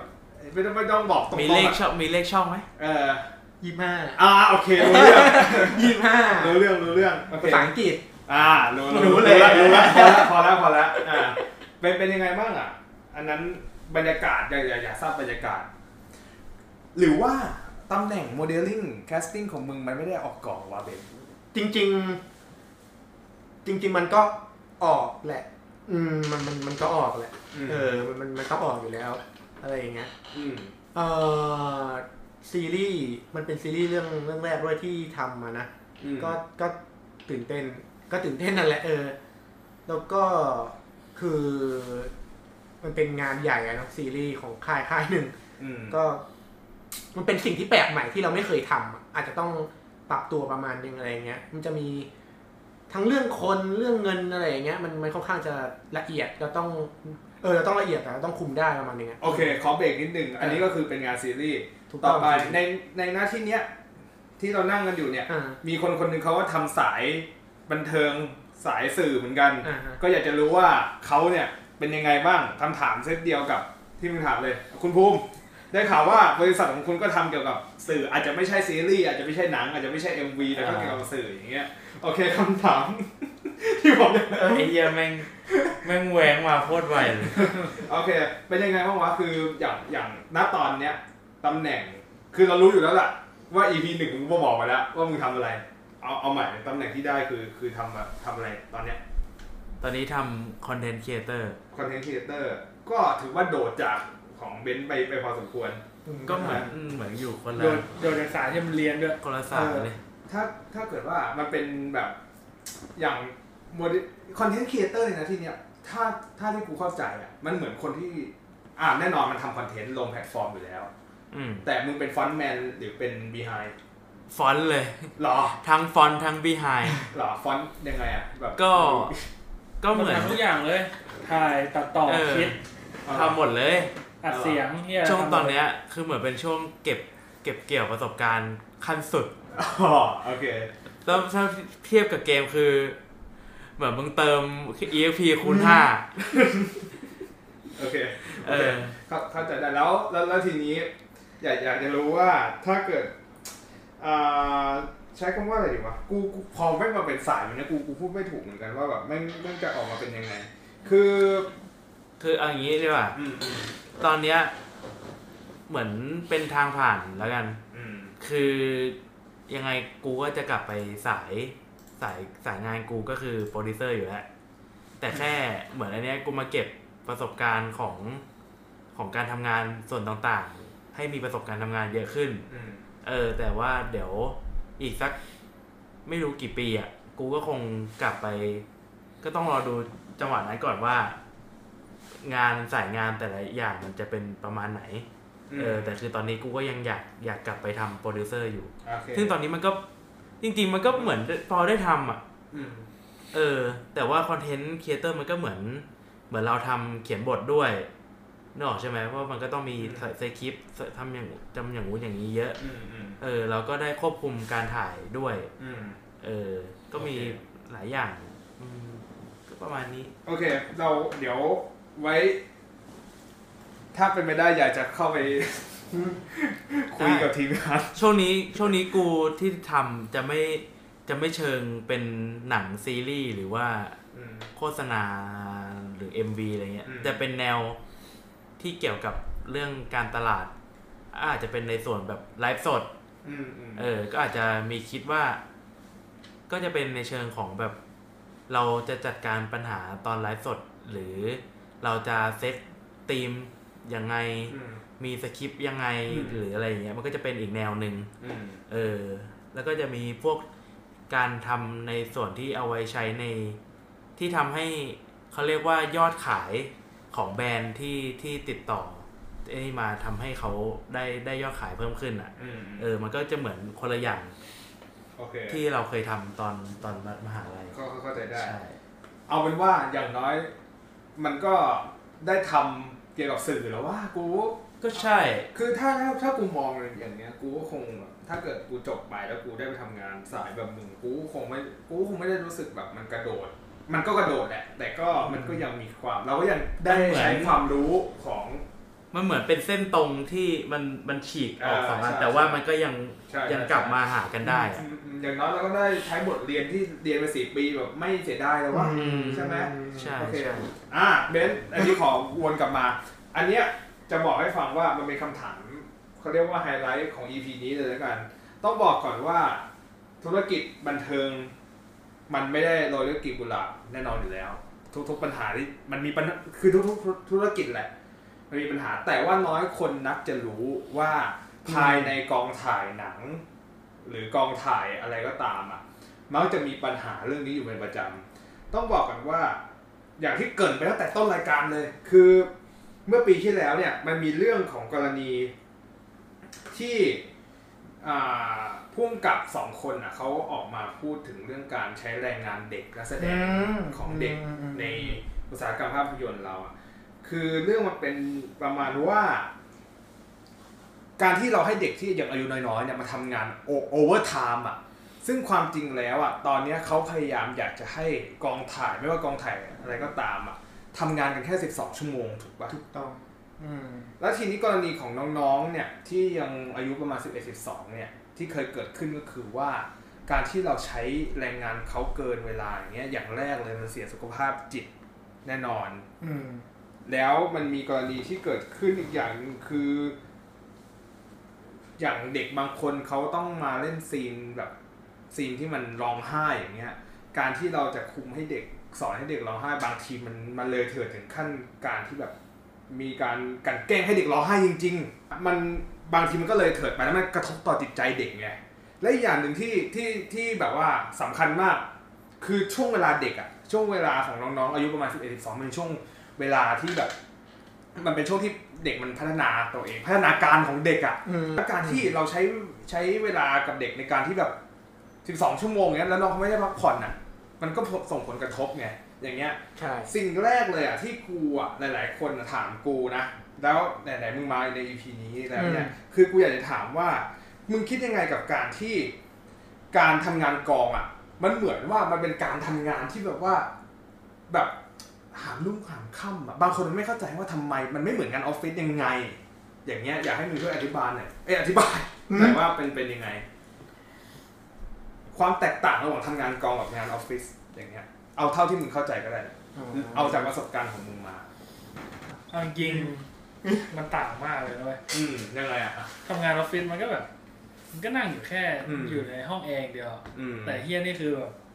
มึงต้องวิ่งวุ่นตลอดอะ ใช่ นั่นบางคนก็อาจจะมองว่า อ้าว ถ้าเกิดมึงวิ่งวุ่นกันอย่างเงี้ยทำไมมันถึงเสร็จช้าจัง อ้าวไอ้เฮียมึงไม่ได้ถ่ายกันแป๊บๆเสร็จนี่ อืม อืม หลาย ไหนจะๆคนไม่เข้าใจ ไหน ก็ จะ คือ แบบไอ้นี่ อืม อ่าเล่นไม่ดีพอเงี้ย อืม เออ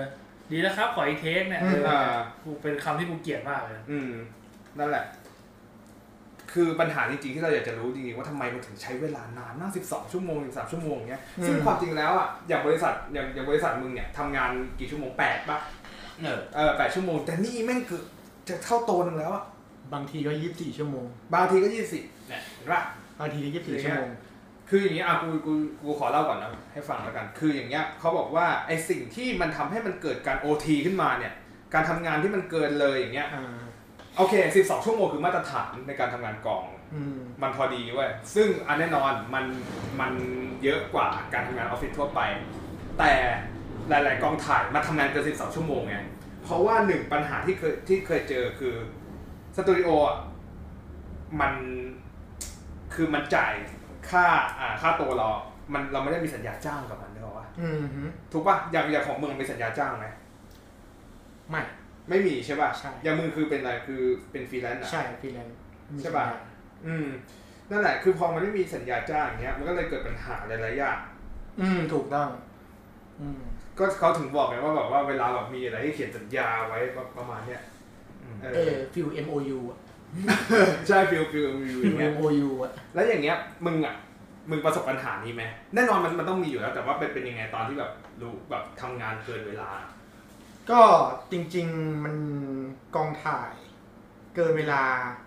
มันก็อาจจะเป็นเรื่องที่ปกติไปแล้ว อืม ซึ่งจริง ๆ มันไม่ควรจะปกติ คือประเทศไทยเรามันยังยังมีวิธีการแบบว่าเกรินอยู่อ่ะ อืม อืม อืมยังยังเป็นการวิธีแก้ปัญหาที่แบบว่าอาจจะพูดว่าไงแบบว่าใช้เงินแก้ จ่ายก็โอก็โอทีไงก็ก็จ่ายเงินแค่นั้นจบ อืม ซึ่งแต่ผลกระทบมันก็คือร่างกายเราก็จะไม่ไหวด้วย คือบางคนเขาก็แบบว่าร่างกายไม่ได้แข็งแรงมันก็จะทำงานยากประมาณหนึงอืมซึ่งจริง ๆ มันก็ควรจะมีประกันชีวิตให้เขาด้วย ถ้าเป็นฟรีแลนซ์หรือว่าอะไรเงี้ยก็ควรจะมีสัญญาอะไรอย่างนี้ด้วย เออ คือบางทีมันก็หนักไปอะร่างกายมันก็รับไม่ไหวอะอืม อืม ซึ่งตอนนี้เขาก็ผลักดันให้มันเป็น 12 ชั่วโมงอยู่ อืม ให้มันอยู่ในมาตรฐานของต่างประเทศอะ มีประสบการณ์อย่างอื่นอีกไหมที่แบบว่า เรารู้สึกว่าการทำงานกองมันเหนื่อยอย่างเงี้ยท้อป่ะเวลาทำงานอย่างเงี้ย อืม ยกตัวอย่างยกตัวอย่างเหตุการณ์เหตุการณ์หนึ่งมา โอ้ท้อ ตีแผ่ เลยอะ กำลังกำลังจะตีแผ่ปัญหานะพยายามอยากอยากจะรู้ว่าตีตีแผ่ปัญหาว่าเป็นยังไง อ่า อืม ปัญหาเหรอ อืม อืม หลักๆเลยมันก็ น่าจะเกี่ยวกับ คนอีกแล้ว คนอีกแล้ว เออ รู้สึกว่าเราไอ้ที่เราเรียนฟิล์มกันเนี่ย มันควรจะมีวิชาที่เรียกว่า empathy วิชาเห็นอกเห็นใจคนอื่นอะไรเงี้ย อืม วิชาที่แบบว่าเราเราควรยังไงอะเข้าใจซึ่งกันและกันอะไรอย่างเงี้ย อืม เออ เพราะว่าพอออกไปทำสถานที่จริงรู้สึกว่ามัน มันมีความไม่ให้ไม่ให้เกียรติกันเยอะอะจริง ๆ เวลาการทำงานเนี้ยมันควรจะมีอะไรอะให้เกียรติกันบ้างอะไรอย่างเงี้ยเออ ด้วยยังไงด้วยวิธีการทำงานอะไรเงี้ยก็ควรจะให้เกียรติอะไรกันอย่างเงี้ยเออไม่ใช่แบบว่า เป็นแบบจะว่าไงแบบว่ามันคือวิธีการทำงานกองถ่ายแบบเก่าๆแบบเก่าๆก็คืออธิบายสั้นๆเลยก็อาจจะเป็นผู้แบบว่าพูดจาไม่ดีหรือว่าอะไรเงี้ยที่บางทีมันอาจจะทำให้มูดในการทำงานไม่ได้อะเออคือแบบเอ้าพูดอย่างนี้มาแล้วมันก็เราก็ทำให้เราเสียไปด้วยเราก็เราก็ทำงานต่อไม่ได้ อย่างนี้เรียกเรียกเรียกว่าเหลื่อมล้ำได้ไหมวะ มันมีชนชั้นวรรณะในกองถ่ายจริงๆป่ะ มี หมายถึงว่าในแบบในงานในกองถ่ายจริงๆอะที่ไม่ใช่แบบงานทีสิทธิ์อย่างเงี้ย มีใช่ไหม ต้องบอกก่อนว่าแล้วแต่ที่แล้วแต่กองคือบางกองก็จะเป็นอีกแบบหนึ่งบางกองก็จะเออโอเคเทคแคร์นู่นนี่นั่นมี อืม โอเคมียังไงอะมนุษยสัมพันธ์ที่ดีอ่ะเออเฟรนลี่อะไรอย่างเงี้ยแบบ อะไรอย่างเงี้ยเออแต่บางกองก็จะแบบเฮ้ยอะไรวะอะไรอย่างเงี้ยแบบอ้าวอย่างนี้เลยเหรอพี่อะไรอย่างเงี้ย อ่ะ เออ เมื่อกี้พูดไปว่ามึงท้อป่ะ เคยท้อไหมที่แบบ มี แบบกูไม่ไหวแล้วอะ รู้สึกว่าบางทีอืมรู้สึกว่าไม่อยากไม่อยากทำแล้วอะไรอย่างเงี้ยมันก็มีนะเออแบบว่ามันมันท้อจนแบบเออกูจะทำไปทำไมว่ามันแบบ มันก็ไม่มีอะไรดีขึ้นมาในวงการเนี้ยเออ ก็มีท้อบ้างแต่ว่า แต่ว่า พอเวลาไปทำอย่างอื่นก็เออ มันก็มันก็กลับมาใหม่ มึง แต่ว่า เสียสุขภาพจิตปะอันเนี้ยอยากอยากอยากจะถามจริงๆเพราะว่าหลาย ๆ คนเขาบอกว่าอย่างอย่างน้องๆหลายๆคนอย่างเงี้ยอย่างมันอย่างเมื่อกี้ที่เล่าให้ฟังว่ามันเคยมีกรณีที่แบบน้องๆเขาแบบถึงขั้นเสียสุขภาพจิตไปเลยอย่างเงี้ย อืมอืมอืมอืม เสีย เสียอยู่แล้ว อืมมันเรียกว่าไงมัน เป็น ไอ้ที่มันเป็นมันมันเป็นแบบเซตอะเซตติ้งมันอะมึงเสียแน่นอน มีแต่เสียเออ โค อ่าแต่ละคนก็จะมีวิธีการที่จะแบบว่า แตกต่างกันรับมือ แตกต่างเออวิธีการรับมือที่แตกต่างกัน อืม จริง ๆ มันก็มีเคสที่แบบว่าต้องไปพบจิตแพทย์เลยนะ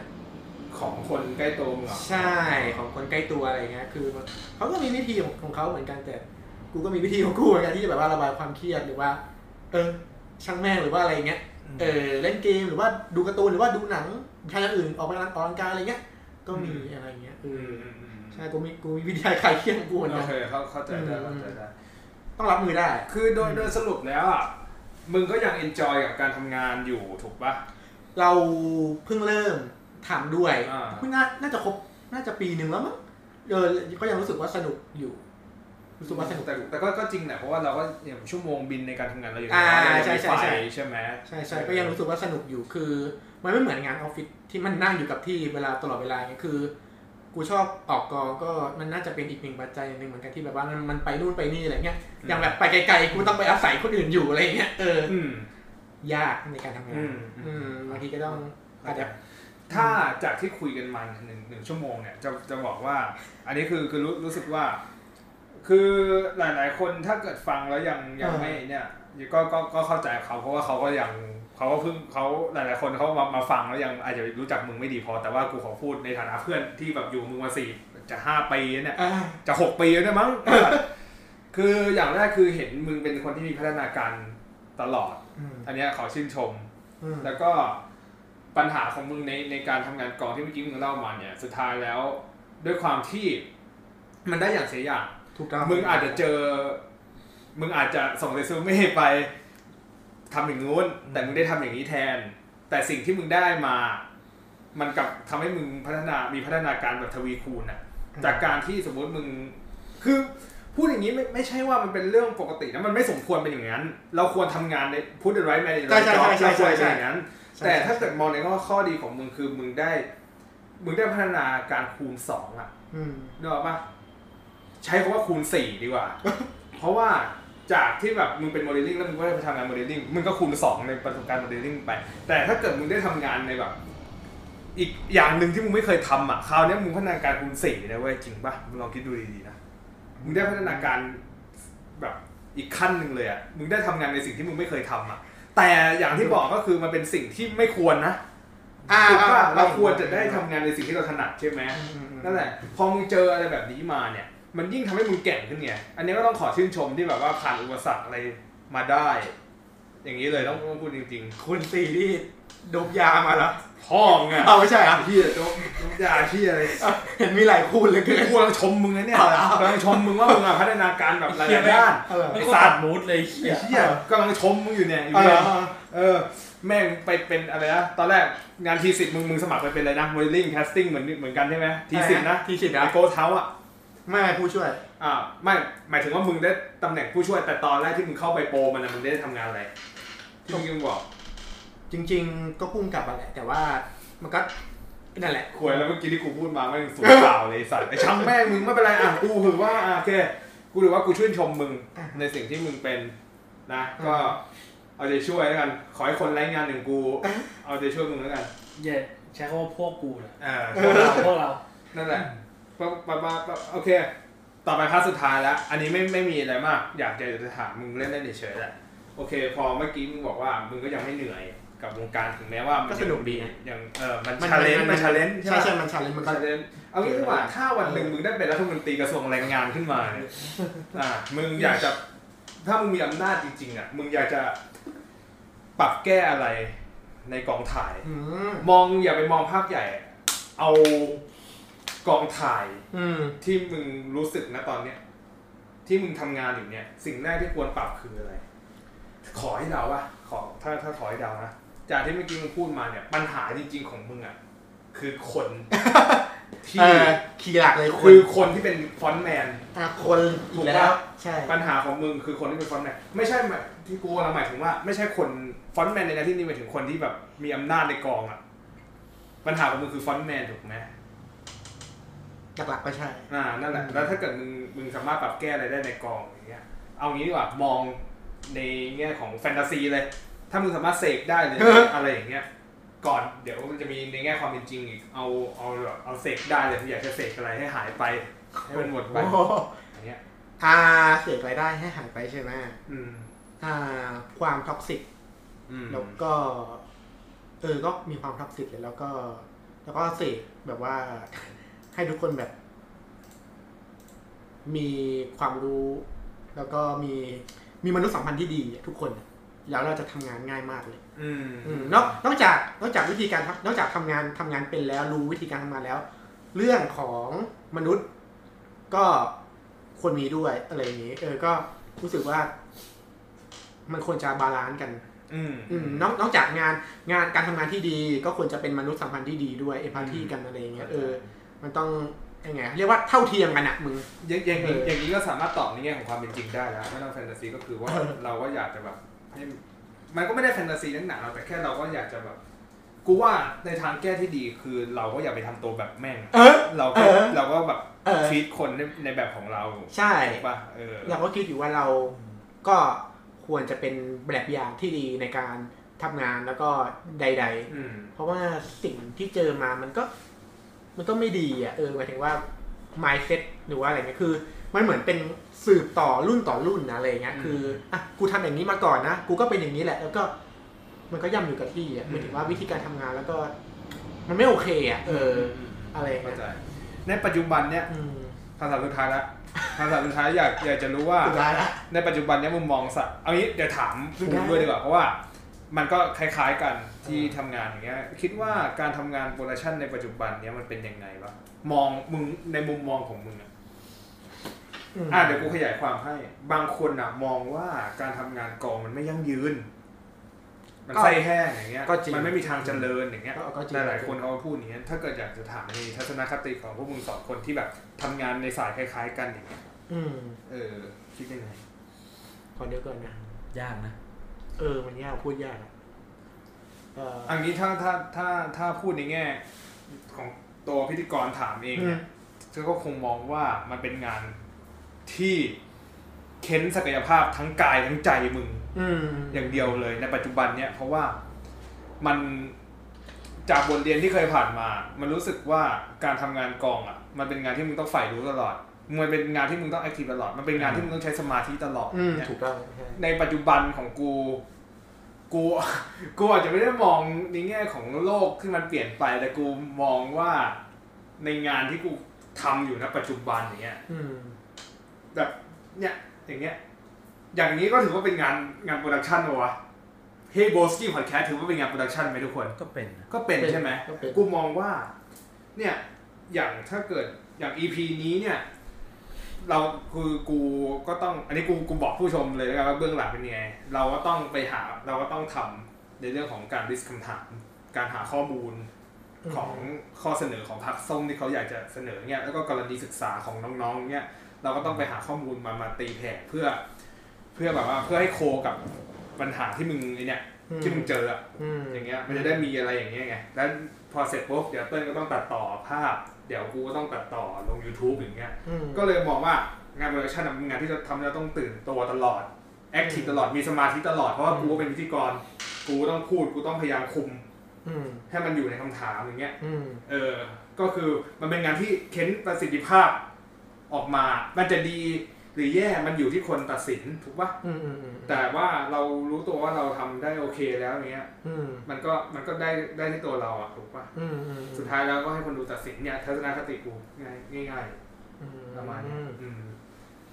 มันก็เป็นอาชีพที่นั่นแหละ มันก็ต้องอย่างที่มึงบอกไว้มันต้องมี มันต้องพัฒนาตัวเอ เอง อ มันต้อง ต พั ล ฒ อด นาตัวเองเอาละแล้วก็จริง ๆ กู กูอาชีพกูมันเป็นคนแบบว่าต้อง อ่ะยกตัวอย่างเช่นแบบว่า คนเยอะอะไรเงี้ยหมายถึงว่าเวลาคุยกับ เรียกว่านักแสดงสมทบแล้วกันเนาะ อืม มันมีประมาณสัก สามสิบสี่สิบคนอะไรเงี้ยซึ่งสิ่งที่กูต้องพัฒนาเลยก็คือ การคุยการพูดจาแล้วก็ใด ๆ อะไรอย่างเงี้ยเออคือไอ้ที่จริง ๆ มันยากมากเลยเพราะว่ากูก็ไม่กลัวแล้วว่ากูไม่ได้ถนัดเป็นผู้นำอ่ะเออซึ่ง กูทำตำแหน่งที่มันแบบว่าไอ้ที่ต้องไปนำคนนะไอ้สามสิบสี่สิบคนอะไรเงี้ย อ่า บรรยากบรรยากาศในฉากอะไรอย่างเงี้ย อืม ก็คือคนน่ะ ก็ต้องคุยอ่ะเออ อืม ซึ่งมันเป็นสิ่งที่กูไม่ถนัดอยู่แล้ว มันก็มันก็เกิดการพัฒนา เอ โอเค อใช่ เข้าใจเข้าใจ มันก็มีความยากอยู่ประมาณหนึง อืม อืม อ่ะปิดท้าย กูเหรอ อืม มันก็ก็มัน ก็เหมือนต้องพัฒนาตัวเองตลอดก็พูดยังไงดีวะ มันก็เหตุผลคล้ายๆกัน คล้ายๆกัน เพ คื ราะ อ ว่าม ด้วยคือสายงานเราไม่งเป็นอะไรที่ไม่ได้เรามีเราไม่ได้มีเขาเรียกว่าสกิลเดิม แล้วเราสามารถทำไปเรื่อย อืม ๆแต่คือเหมือนต้องอัพตามตามโลกตามเทรนด์ตามเทคโนโลยีตามอะไรพวกเนี้ย มันก็เหมือนก็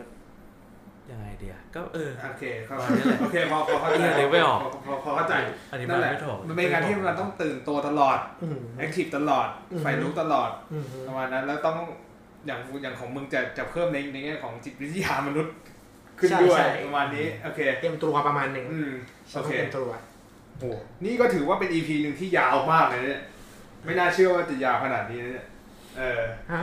คิด เนี่ย ยาวอ่ะ เออก็ อ๋อ ไม่ไม่ไปถึงว่าเรคคอร์ดยาวมากเลย กี่ชั่วโมงแล้วอะ ตอนตอนนี้ก็ ชั่วโมงกว่า ชั่วโมงเกือบครึ่งอ่ะ เออก็ก็ก็ยาวเหมือนกัน โอเค เออ ก็ประมาณนี้แหละสำหรับ E- EP นี้ขอบคุณมากที่มาถ่ายทอดประสบการณ์เรื่องราวนะครับคุณเวนเออเมาเนี่ย มึงตื่นยังเนี่ย เออ โอเค เดี๋ยวไปหากรีพลต่อ ใช่ไหมเออ โอเค โอเคครับ เฮ้บอสกี้ซีซั่นสอง EP ที่สามขอบคุณคุณเบนอีกรอบหนึ่งนะฮะ ขอบคุณครับ ก็ ขอบคุณที่เป็นเกลียด อืม เออ นะครับ โอเคก็อย่าลืมนะฮะ เหมือนเดิมครับ พูดนี้กดไลค์ กดแชร์ กด subscribe ให้ช่องเราหน่อย กดสองทีนะ อิตาลี อะอะไร นะ กดสองทีนะ กดทำเฮียอะไรต่อ ขอบคุณทุกคนนะครับที่อยู่กันมานะครับ ขอบคุณจริงๆนะครับ พยายามเราพยายามทำคอนเทนต์ให้มันดูดีขึ้นถ้าเกิดตะกุกตะกักหรืออะไรยังไงก็ ขออภัย ต้องขออภัยด้วยปกติไม่ค่อยพูดยาวขนาดนี้ เออ แล้วก็ถ้ากระทบอะไรก็ขออภัยด้วย อืม เพราะมันก็คือความจริงที่ EP เจอ นี้ อืม EP นี้กูเงียบๆไม่ต้องตกใจไอ้เฮียกูลากยาวเลยตีสองเมื่อวาน ขอบคุณทุกคนมากนะครับที่ติดตามชมนะครับ สวัสดีครับไว้เจอกันใหม่บ๊ายบาย เจอกันที่หน้า ครับ เจอกันเว้ย Hey broski